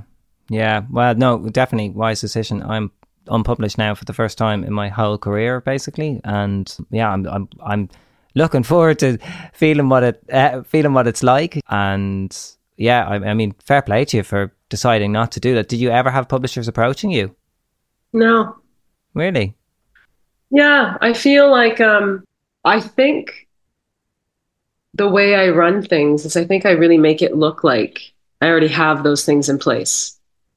You know? Yeah. Like I think Yeah. when you look me up and the way I brand my my music and my art, I think everybody would think I have a manager. you don't but I think they don't S- Sorry. Wow. Okay. So yeah, I knew Well, you were independent and like you're very independent then. Well, yeah, I mean, think about it as a manager. It's not like it used to be in the 60s. I mean, what's a manager? Okay, so let's just say I bring in $200,000 a year. I bring in as an indie artist, let's say. Yeah. So a manager comes in at what? 15% of that? Maybe 20%? Maybe Yeah. I'll get 20% of what you earn as an indie artist. What do they walk away with in a year? Not much. Too much. Not for the much. hard work Yeah. that, Uh, that they're putting into it, Yeah. right? Like, really, yeah, that's what, we did a whole episode on management and it's a very difficult Yeah. job and um yeah, it's I like I, I thought once, oh, maybe I could manage Fionnán, and then I thought, no, abs- absolutely not. It's um, it's a very like it's far too much. It feels like a lot of responsibility for for not very much, you know. It is, and it's not like it used to be. Like you know, the Eagles, the Beatles, like Elvis. You know, with the Colonel, like these people would get these managers who believe in them so much, and they would stay with them through the decades of their journey, and they would be there every step of the way. And it was more of a. There was just it. It was obviously it was about money, but there was something. There was money because money has to be made because people have to survive. But there was also this feeling of this loyalty this partnership and creativity that's so much of that has been lost so a manager comes in and it's just a quick return quick return get them signed get them but they don't realize that like you know that because that structure is not working for so many artists these days like i feel like you really do have to invest in the long term. You really have to look at it as like a long term game you know? It's like investing in land 25 acres and then building for the next you know 15 years your dream home. It Yeah. takes time and it takes sacrifice. Yeah, and sometimes you're not going to be making money because you're thinking about what this could be one day. Yeah, so i think that's been so lost that it's like who's going to come in and do for me better than what i can do for myself at this point? And am i willing to give? If i'm if that's what i'm making in a year am i willing to give such a big percentage away for answering my emails? Like what like tell, like i've always been thinking okay look at if you can get me okay let's let's talk realistically. I just put out an album season. You know somebody could come in and get me for Brandi Carlile okay well what are we talking about here all right like if you can make some moves for me that'd be awesome but remember i was signed to, with Irving Azoff i was at azoff management and i i you know practically almost sold out the troubadour and they Yeah. still didn't know what to do they're like, we don't know what to do because they're signing on comedians and Chelsea Handler's right next door. And I'm sitting there as an artist. Like, I feel like so many people don't know what to do with artists anymore that they've Yeah. lost any idea at all. It's like she's doing that, that's working, let's do what she's doing. So it's just like comical, you know? Like you just gotta like we gotta change it up. We gotta change it up, you know? What is a manager even like sorry to say this, but I would never manage really an artist because it's like what are they do they even do anymore? Their goal is to get the artist signed. Okay, then what? I've had the best management in the world and they couldn't do anything for me. Wow. I just lost. I lost and was shelved and things would, you know, like, and what is it because I suck? Well, no, it's because you have no power control in that industry. yeah. Wow, Alexz. Fuck. Bam! I've, I've, I've, I've too many questions. Um, no, I agree. I agree. like, like to parallel, like, um, for example, in making like a short film or um, working on a music video at the moment, I'll self-produce it because no one's going to give as much of a shit at this stage. Aside from me, like there isn't that much money in it, or no one's going to put in like the unpaid time to do it. And I can't imagine like at this point someone coming on board and really caring. Now maybe I'm just like underselling myself to myself. I agree with you, and but also in the in the American sense, isn't there like talent agencies, and it's a bit different than it would be in um in the UK. Just like if if you were there, There used to be. Yeah, talent agencies are awesome. I mean, at the end of the day, the whole COVID thing kind of threw things for a loop because obviously, if I have this independent nature, I would definitely was not going to be told what to do at that time. So that didn't help me on the acting end. Like, I uh, I feel very, I feel like in the you know it's a really exciting time because we have the ability to build a fan base organically. And our currency as artists is our listeners. Our currency as artists is our viewers. So if I were to be starting out wanting to make films, I would be holding like screenings in New York all the time and like underground, renting out friends' places, making it an event, you know, like when the police came out and the police are coming. Be like, I'm doing this, I'm making Yeah. movies, like I'm doing it with nothing and I'm building a team and we're so excited to create and like we're doing it our way. You have to really think outside of the box because you have everything you need now. Okay, so there's this little I mean, look at it. When you watch the Oscars Yeah. these days, like, okay, there's this little what, this 10% percentile of major budget. Like, Yeah. and what is that? Like, that's what we're looking at? No, there's so many incredible artists and art that are unsigned that don't even have agents. And it's like, I'm more interested in those people. I'm more interested in those rebels and those creators than I am what's being regurgitated at me on a billboard. Like, don't shove down my throat that I'm supposed to like this film. Like, I think it sucks. nice. And just because so Weinstein's behind Yeah. it, you think I care? Yeah. like it's an exciting time to be making art because if you have like a punk mentality about it and you look at it as it's the art that matters the most, everything Yeah. comes after that. Money, success doesn't matter. The integrity of the art is everything as an artist, Yeah. or you're not an artist. If you start thinking that way and you're willing to, s- like, you know, to be poor, you're willing to wear secondhand clothes, then, like, I think that's the way that you're going to cut through the noise and cut through the McDonald's that's being put out into the world right now. there are so many barriers you can put up for yourself as well if you think about it too much in in the in that way of like am I going to get to like the Oscars am I going to get to fucking Cannes Who cares? The Oscars? yeah Start your own. Start your own. Think bigger than the Yeah. Oscars. Think like I don't go I don't Yeah. go to the Oscars. I don't want to be at the Oscars. Mm. I was invited. I don't care Yeah. for it. Like, you know, to me this is the only way because it's been it's too much now. It's too grandiose. It was it was good actually probably like in 1994, you know, when Jurassic Park and Legends of the Fall and like all Forrest these amazing movies came out in 94, right? And then it was like I think ever since then it's just slowly been this just desperate, this desperation that is just to me, it's lost the art factor of it all. Yeah. You know? Yeah, it's it's become more about money and fame or something. It's it's like yeah, and and the art is is It's gone. how, how do you how do you present yourself online with that in mind? Because I'm going to gear up to start releasing a lot more this year. I just released my first song in November and wasn't really mm. doing the online thing because it was just enough of a craft as it was. But like, sure. It, with that in mind, there's the like connecting with your fans and building a fan base, and then trying to do it without like that point where you're just like, "Hi guys, welcome to my vlog." you know, today we're it's like that like art and connection, and then there's just shite and meaningless attention grabbing. I don't know how to walk that line.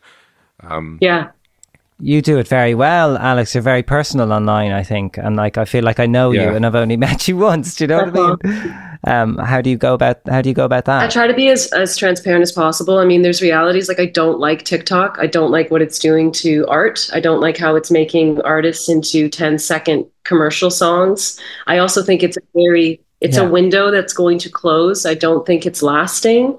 So I've not been super active yeah. on TikTok. And it's so funny. It's like any trend, you know, like, oh, the, the color is blue this season. You have to wear blue. Blue's this blue's the color, Alexz. Yeah. It's like I just I don't buy into the gimmicks of the industry and the and the algorithms and like I just I don't buy into it. I think humans need human connection.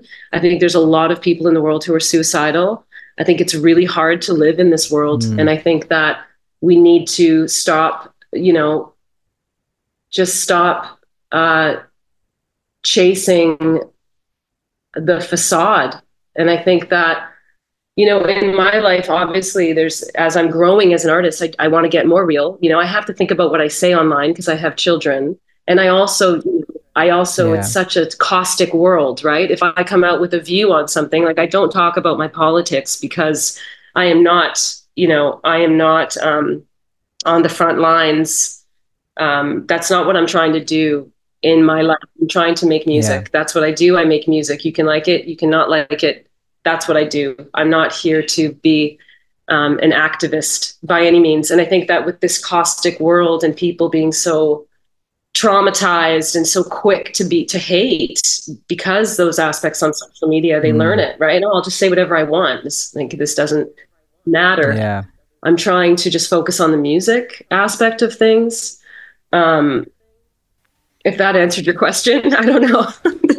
Did I answer it? I, I forgot what it was, to be honest. well, yeah, well, I think you came across to me as an artist, so that does totally make sense. You know, you're focusing on the music, and that comes across on your, on your social media. I, I, I don't know, it just mm. felt really authentic to me, and yeah, but really also good advice. That's what it comes down to at the end. That's what we're doing, it making is, music. It, we have to be focusing. It is that. focusing on that. I think just to kind of talk about, you know, your journey and you know you're recording with the band and you're you're doing that all and putting it together there's this real idea and there's a lie that's been told i think to artists which is that you have to make all of your money by your art.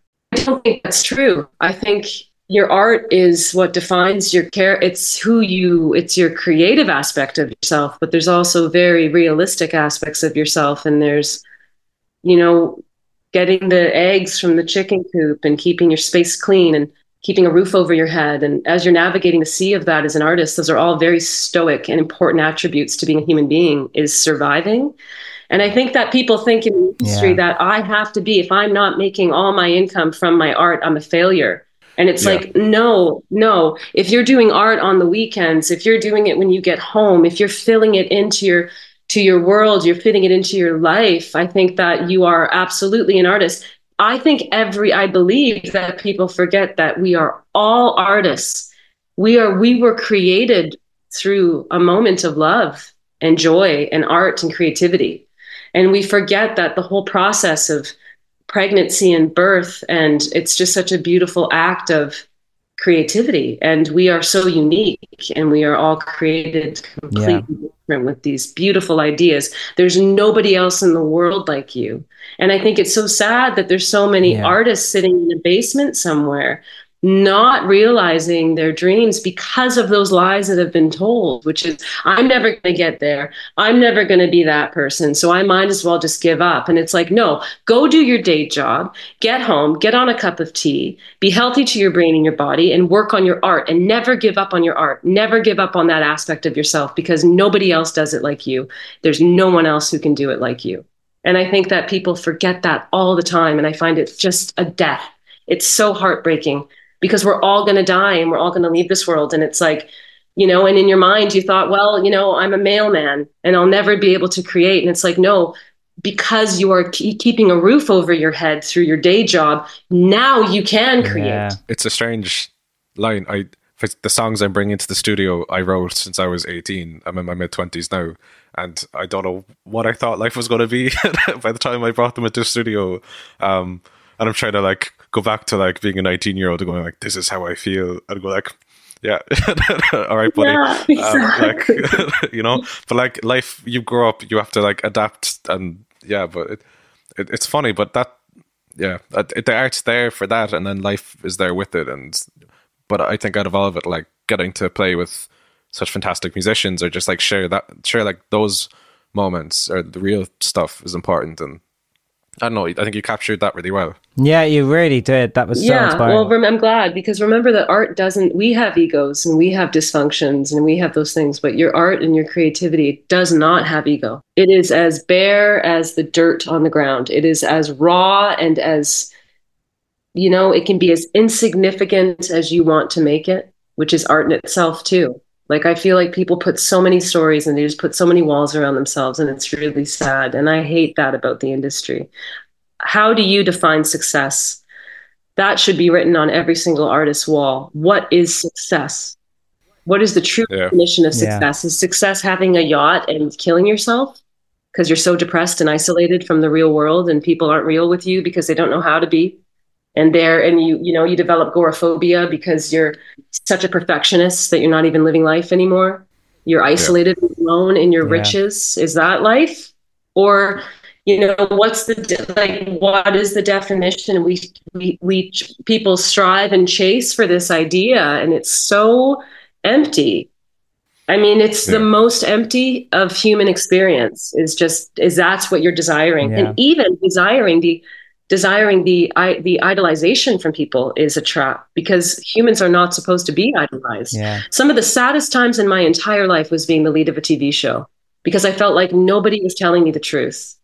I'd walk into the yeah. room and everybody yeah. was going to lose their job if they were real with me. People couldn't tell me anything real because I was just a puppet on a string and they yeah. had to do what they needed to do to kind of, you know, um, survive. And it was very isolating. And I remember feeling the pressure and the weight and it's why my album was called Wait. It's mm. like, you know, I think we need wow. to start changing people need to start changing their definition of success, right? Like Yeah. Absolutely. Absolutely. Killing us and it's killing the arts.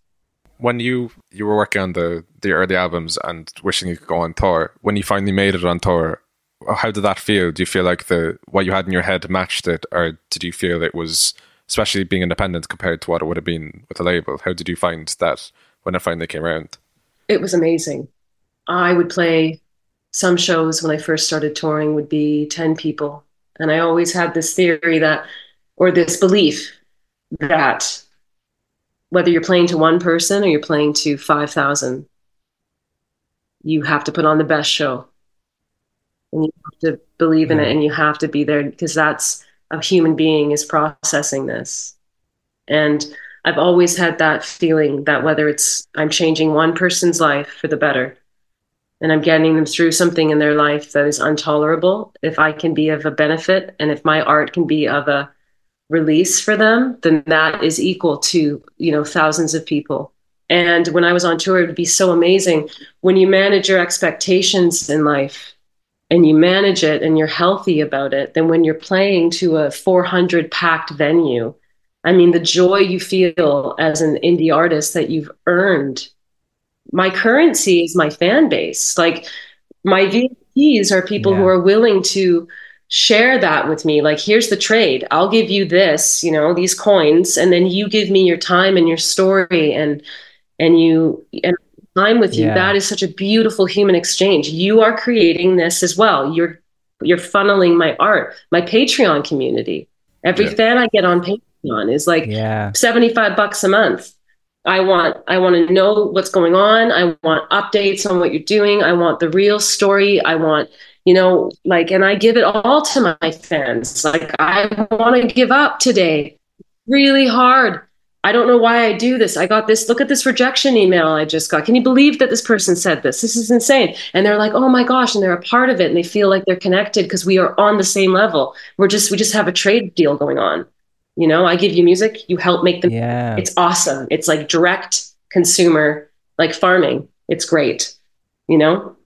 Yeah, that's so interesting. And with your like with your shows, obviously without a manager and stuff, like you're, how are you? How are you choosing where to go and play? Are you doing this all yourself, and then you're calling the venue Yeah, and? so I am. I actually tried to look for a booking agent for this tour. I did the European tour. I booked it myself too. I learned a lot. So you learn a lot doing things, right? It can feel daunting, but when you Yeah. you learn and you get better at it. So Yeah. at this point, I think I can actually start booking bands myself. I'll just book tours. Um, you, yeah, you probably like, could. um, I noticed the same archaic within, you know, like calling up a venue that I've sold out before and trying to get in touch with the person who owns the venue. Like, hi, I'm Alexz Johnson. And it's like, I don't talk to the artists. Yeah, interesting. They're used to dealing with agents, I suppose. Yes, but I mean, what is an agent? An agent is just a middleman who basically takes a cut from the artist. So, how does that make sense? Yeah, and so you would have played the venue, sold it out, and then got in touch without an agent and said, "Hi, I'm I'm back, and I want to do a show." And yeah, they just don't want to talk to you. They just don't want to talk to you. And don't get me wrong, like a booking agent, that's an awesome job. Like that's like, you know, that's that that's a good I mean, that's a percentage that you get. It's a lot of work. But by doing it myself, I just don't have to pay out that 20% from my tour sales. I get to just so if I play a show of 50 people instead of 500, I directly get to keep every single earning except for the deal I made with the venue.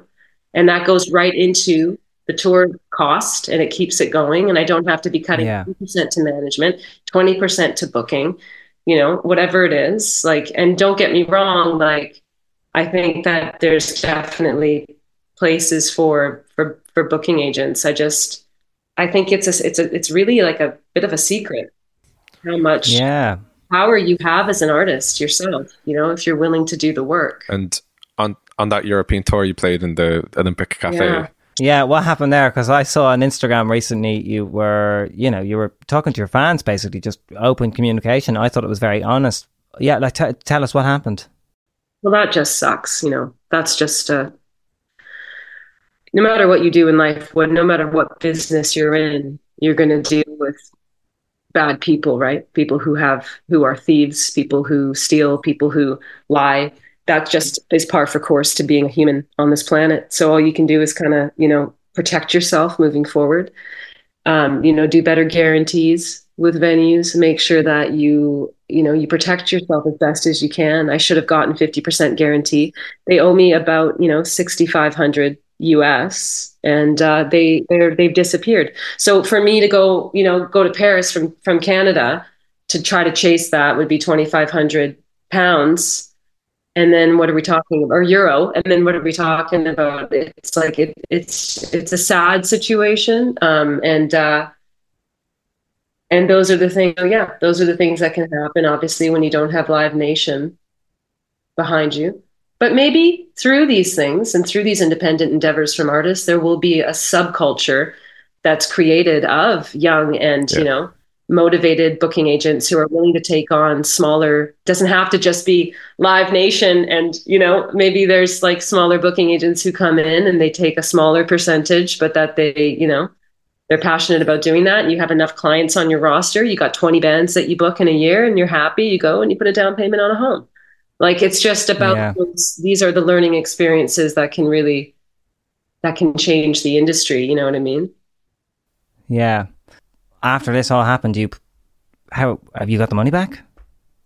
no i mean they still owe me Really? money so You know, if you're going to go to Paris, yeah and my fans were so upset i mean that that show was 180 at this really quaint and i had about 40 vip who came and we had you know it was an, a beautiful evening of music and it was awesome and i didn't expect to have really any fans in paris it was like but you know how i do it with my with my tours is i i try to poll so i ask publicly i'll poll like where do you want to see me play where will you show up to my shows and then it kind of floods in and i Cool. yeah who wants to see me where. So then I can at least have some type of assurance that I'm not wasting my time in Kokomo, you know? Yeah. Okay. So I do have just a couple more questions. I, well, first of all, how how can we help? I know at on your on Instagram, you like some of your fans were pitching together to help you uh, with legal fees, right, to try and get this money back. Oh yeah, that's just on my my link tree. So I have a link tree, um, and it's like I think it's called Lechi, L E E C H I. It's uh, they they pulled they just put together this little fund. You know, it's always again, it's like it's hard. You know, you're already as an indie artist, like you're fueling your art and your work from you know consumer to to creator, which is such a beautiful Yeah. relationship, and it does feel. Um, the word isn't embarrassing. It just feels. I don't want to distract or feel any obli like it takes away from the magic. It takes away from the the positivity. It's like a negative little thorn that I kind of want it to Yeah. to go away and i'm almost willing at this point and i have been it's not me it's the fans like i did that video because my fans in paris are like you got to talk about this fund that we started for you i'm like on my public page they're like yeah i was like okay sure like Wow. let's see what happens and it is bringing in some money which is great which could help get the lawyer you know to basically go get that money that i owed but at the end of the day these things happen in life you can't let it keep you down. You got to keep moving forward. It's money. It's just money. You know, money isn't everything, Yeah. right? It's not ours anyway. It's like water. It comes, it goes. You have it, you give it, right? Like Yeah. so. That was a beautiful night I had in Paris. I'll never forget it. And I got to play my music for such a beautiful audience of people. It was very emotional, and I wouldn't change it for a second. So I didn't get paid for it. Who cares? Like at the end of the ah. day, I would still go back and play, not at the Olympic Cafe, but somewhere. honestly, it just sounds like you have such a nice, honest, and close relationship with your fans, and it's just so nice that like your French fans are there to help you when this happens, and also, I mean. You deserve that money, Alexz, and I hope I I do hope you get it. And it's kind of, I suppose, testament to the sort of industry we're in that doesn't have much regulation that someone can actually do this to you. It should not be allowed, and you know you shouldn't have to say, "Oh, forget it," because I have loads of other things to kind of worry and think about. So, uh, yeah, I really hope, I really hope you get the money back, and and I, and I hope something happens, you know, to stop this happening again. What would you say to artists who this might happen to? Like, any any advice if this happens? You know, if this were to happen to me, how what would you say? Or I don't. I I think it's one of those things where the best thing you can do is just you know get a percentage of your guarantee, get your get a guarantee in advance. Just just so you're not walking Okay. away with a complete loss of funds, you know. And um, Yeah. I've often, if you're doing VIP, run it through your own Eventbrite. Run your VIP sales at least through your own Eventbrite. And also, too, you know, if you're playing a market that's new to you and you're unfamiliar with it and there's a language barrier, you could always just rent a space, rent a beautiful space and pay the money up front and pay the three, Yeah.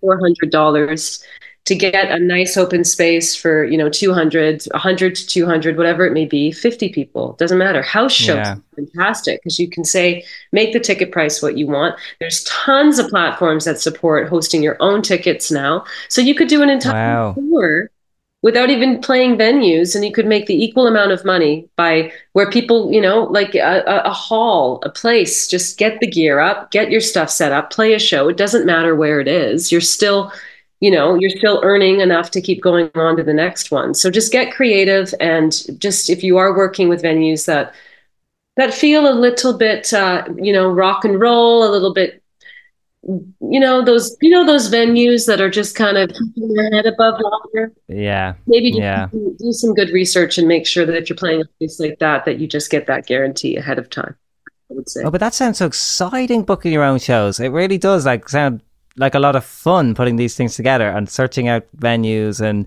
searching out, you know, different sort of venues, houses, like you were saying. Um, it just sounds like a, a lot of fun and, and really humanizes everything and stops, like you said, it removes the middleman. It removes these barriers that are, that are there between artists and fans. Um, and it just makes it all about connection, which is so so cool and a lovely way to round it off to how we met uh, just from some fan and uh, get, getting in touch. I think it's so cool. Um, and just before we let you go, Alexz, like, how can we support you and your music? Like, where where where can we go to, to support you? I know you have a big tour lined up, obviously this year for any uh, American listeners, and then elsewhere. Like, where would you send us? Is it Spotify? Is it your website? Is it? Oh, Yeah. Don't get me started on Spotify. Well, oh no, it's uh, honestly just uh, you know, there's um, on my Patreon page, you can just you can just uh, you can be a part of it completely for free. So you can just oh, go to cool, cool. my Patreon and you can just be um, you can follow, which is really cool because then you'll see the content that I'm posting. And if you ever do want to jump in on something or you want to get commentary from something I've been in, film and TV, like a commentary of that or demos, I'm giving demos away all the time. Every month there's a new demo. I do live streams every month where I take requests of songs that people want to hear. I give um, exclusive, I give merchandise. I send off packages of merchandise from my store that I run Cool. There's all these cool incentives and i like the fact that i'm building this following on patreon and then people Yeah. will dip in at, at two dollars a month. They'll go oh i want a newsletter this month or i'll pay five dollars to see a live stream. So it's been really fun that patreon's made that that's a new thing that patreon does. It used to be just pay only and now i have these people following what i'm doing on patreon. So go follow me on patreon um, and you know follow me on um, on Instagram and and buy my my mer- buy my music, buy a vinyl from me. Yeah. Just buy a Yeah, vinyl because it's anything you get from my store directly comes into the music and directly goes into comes to me. That's Spotify, brilliant. I get nothing from Spotify. Oh, yeah. Well, so, so, that's that's brilliant. It's great to know all of that because yeah, you never know. Sometimes fans can want to help and they're actually not, or they're throwing money into some big pile or whatever. So it's great to know that yeah, go to your website, buy something, you will actually, you know, uh, you will actually see see from it. You know. And yeah, the Patreon sounds really exciting as well. I'm going to have to sign up, uh, Alexz. I'm going to have to sign up, and I can't. I can't wait. Awesome. Well, I can't wait too. Like the next time I obviously come over there and play Ireland, which I will again, I'll be reaching out to you guys and I'll get you on the list and whoever you'd like. And maybe Class. I'll uh, Ah, thank we'll you. share the stage. Sound. Maybe I'll Thank get you. you. I I really, I really hope so. Honestly, I love really that. mean that. I love your songs. Like, um, yeah, I'd love to maybe even write a song if you do that uh, one day. 'cause, Oh my gosh. yeah, uh, Yeah. yeah. I'm totally down. It, it seems like we'll uh this is a great connection that we've made and and uh, you know, nice to make friends with you both. And um thank you. That was so yeah, inspiring. so inspiring. Like honestly, I at all the the stage I'm at, you mentioned so many things and made them really accessible. I'm like, oh, I can like book shows and do this thing um, that I was just there the other day, just sitting down. I was like, I can't do that. So yeah, that's nice. I appreciate it.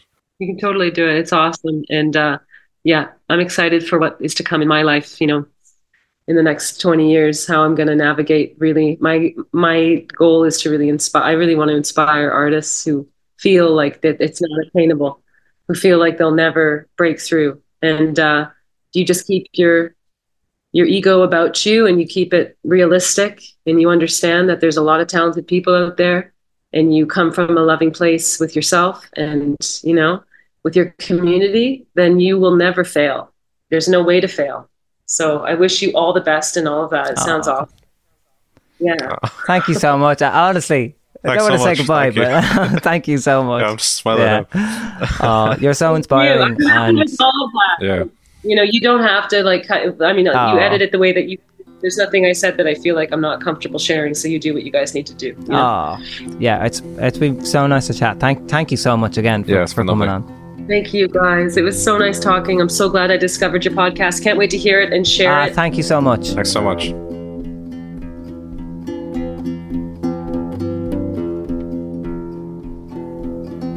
What a fucking legend. She is so fucking cool, man.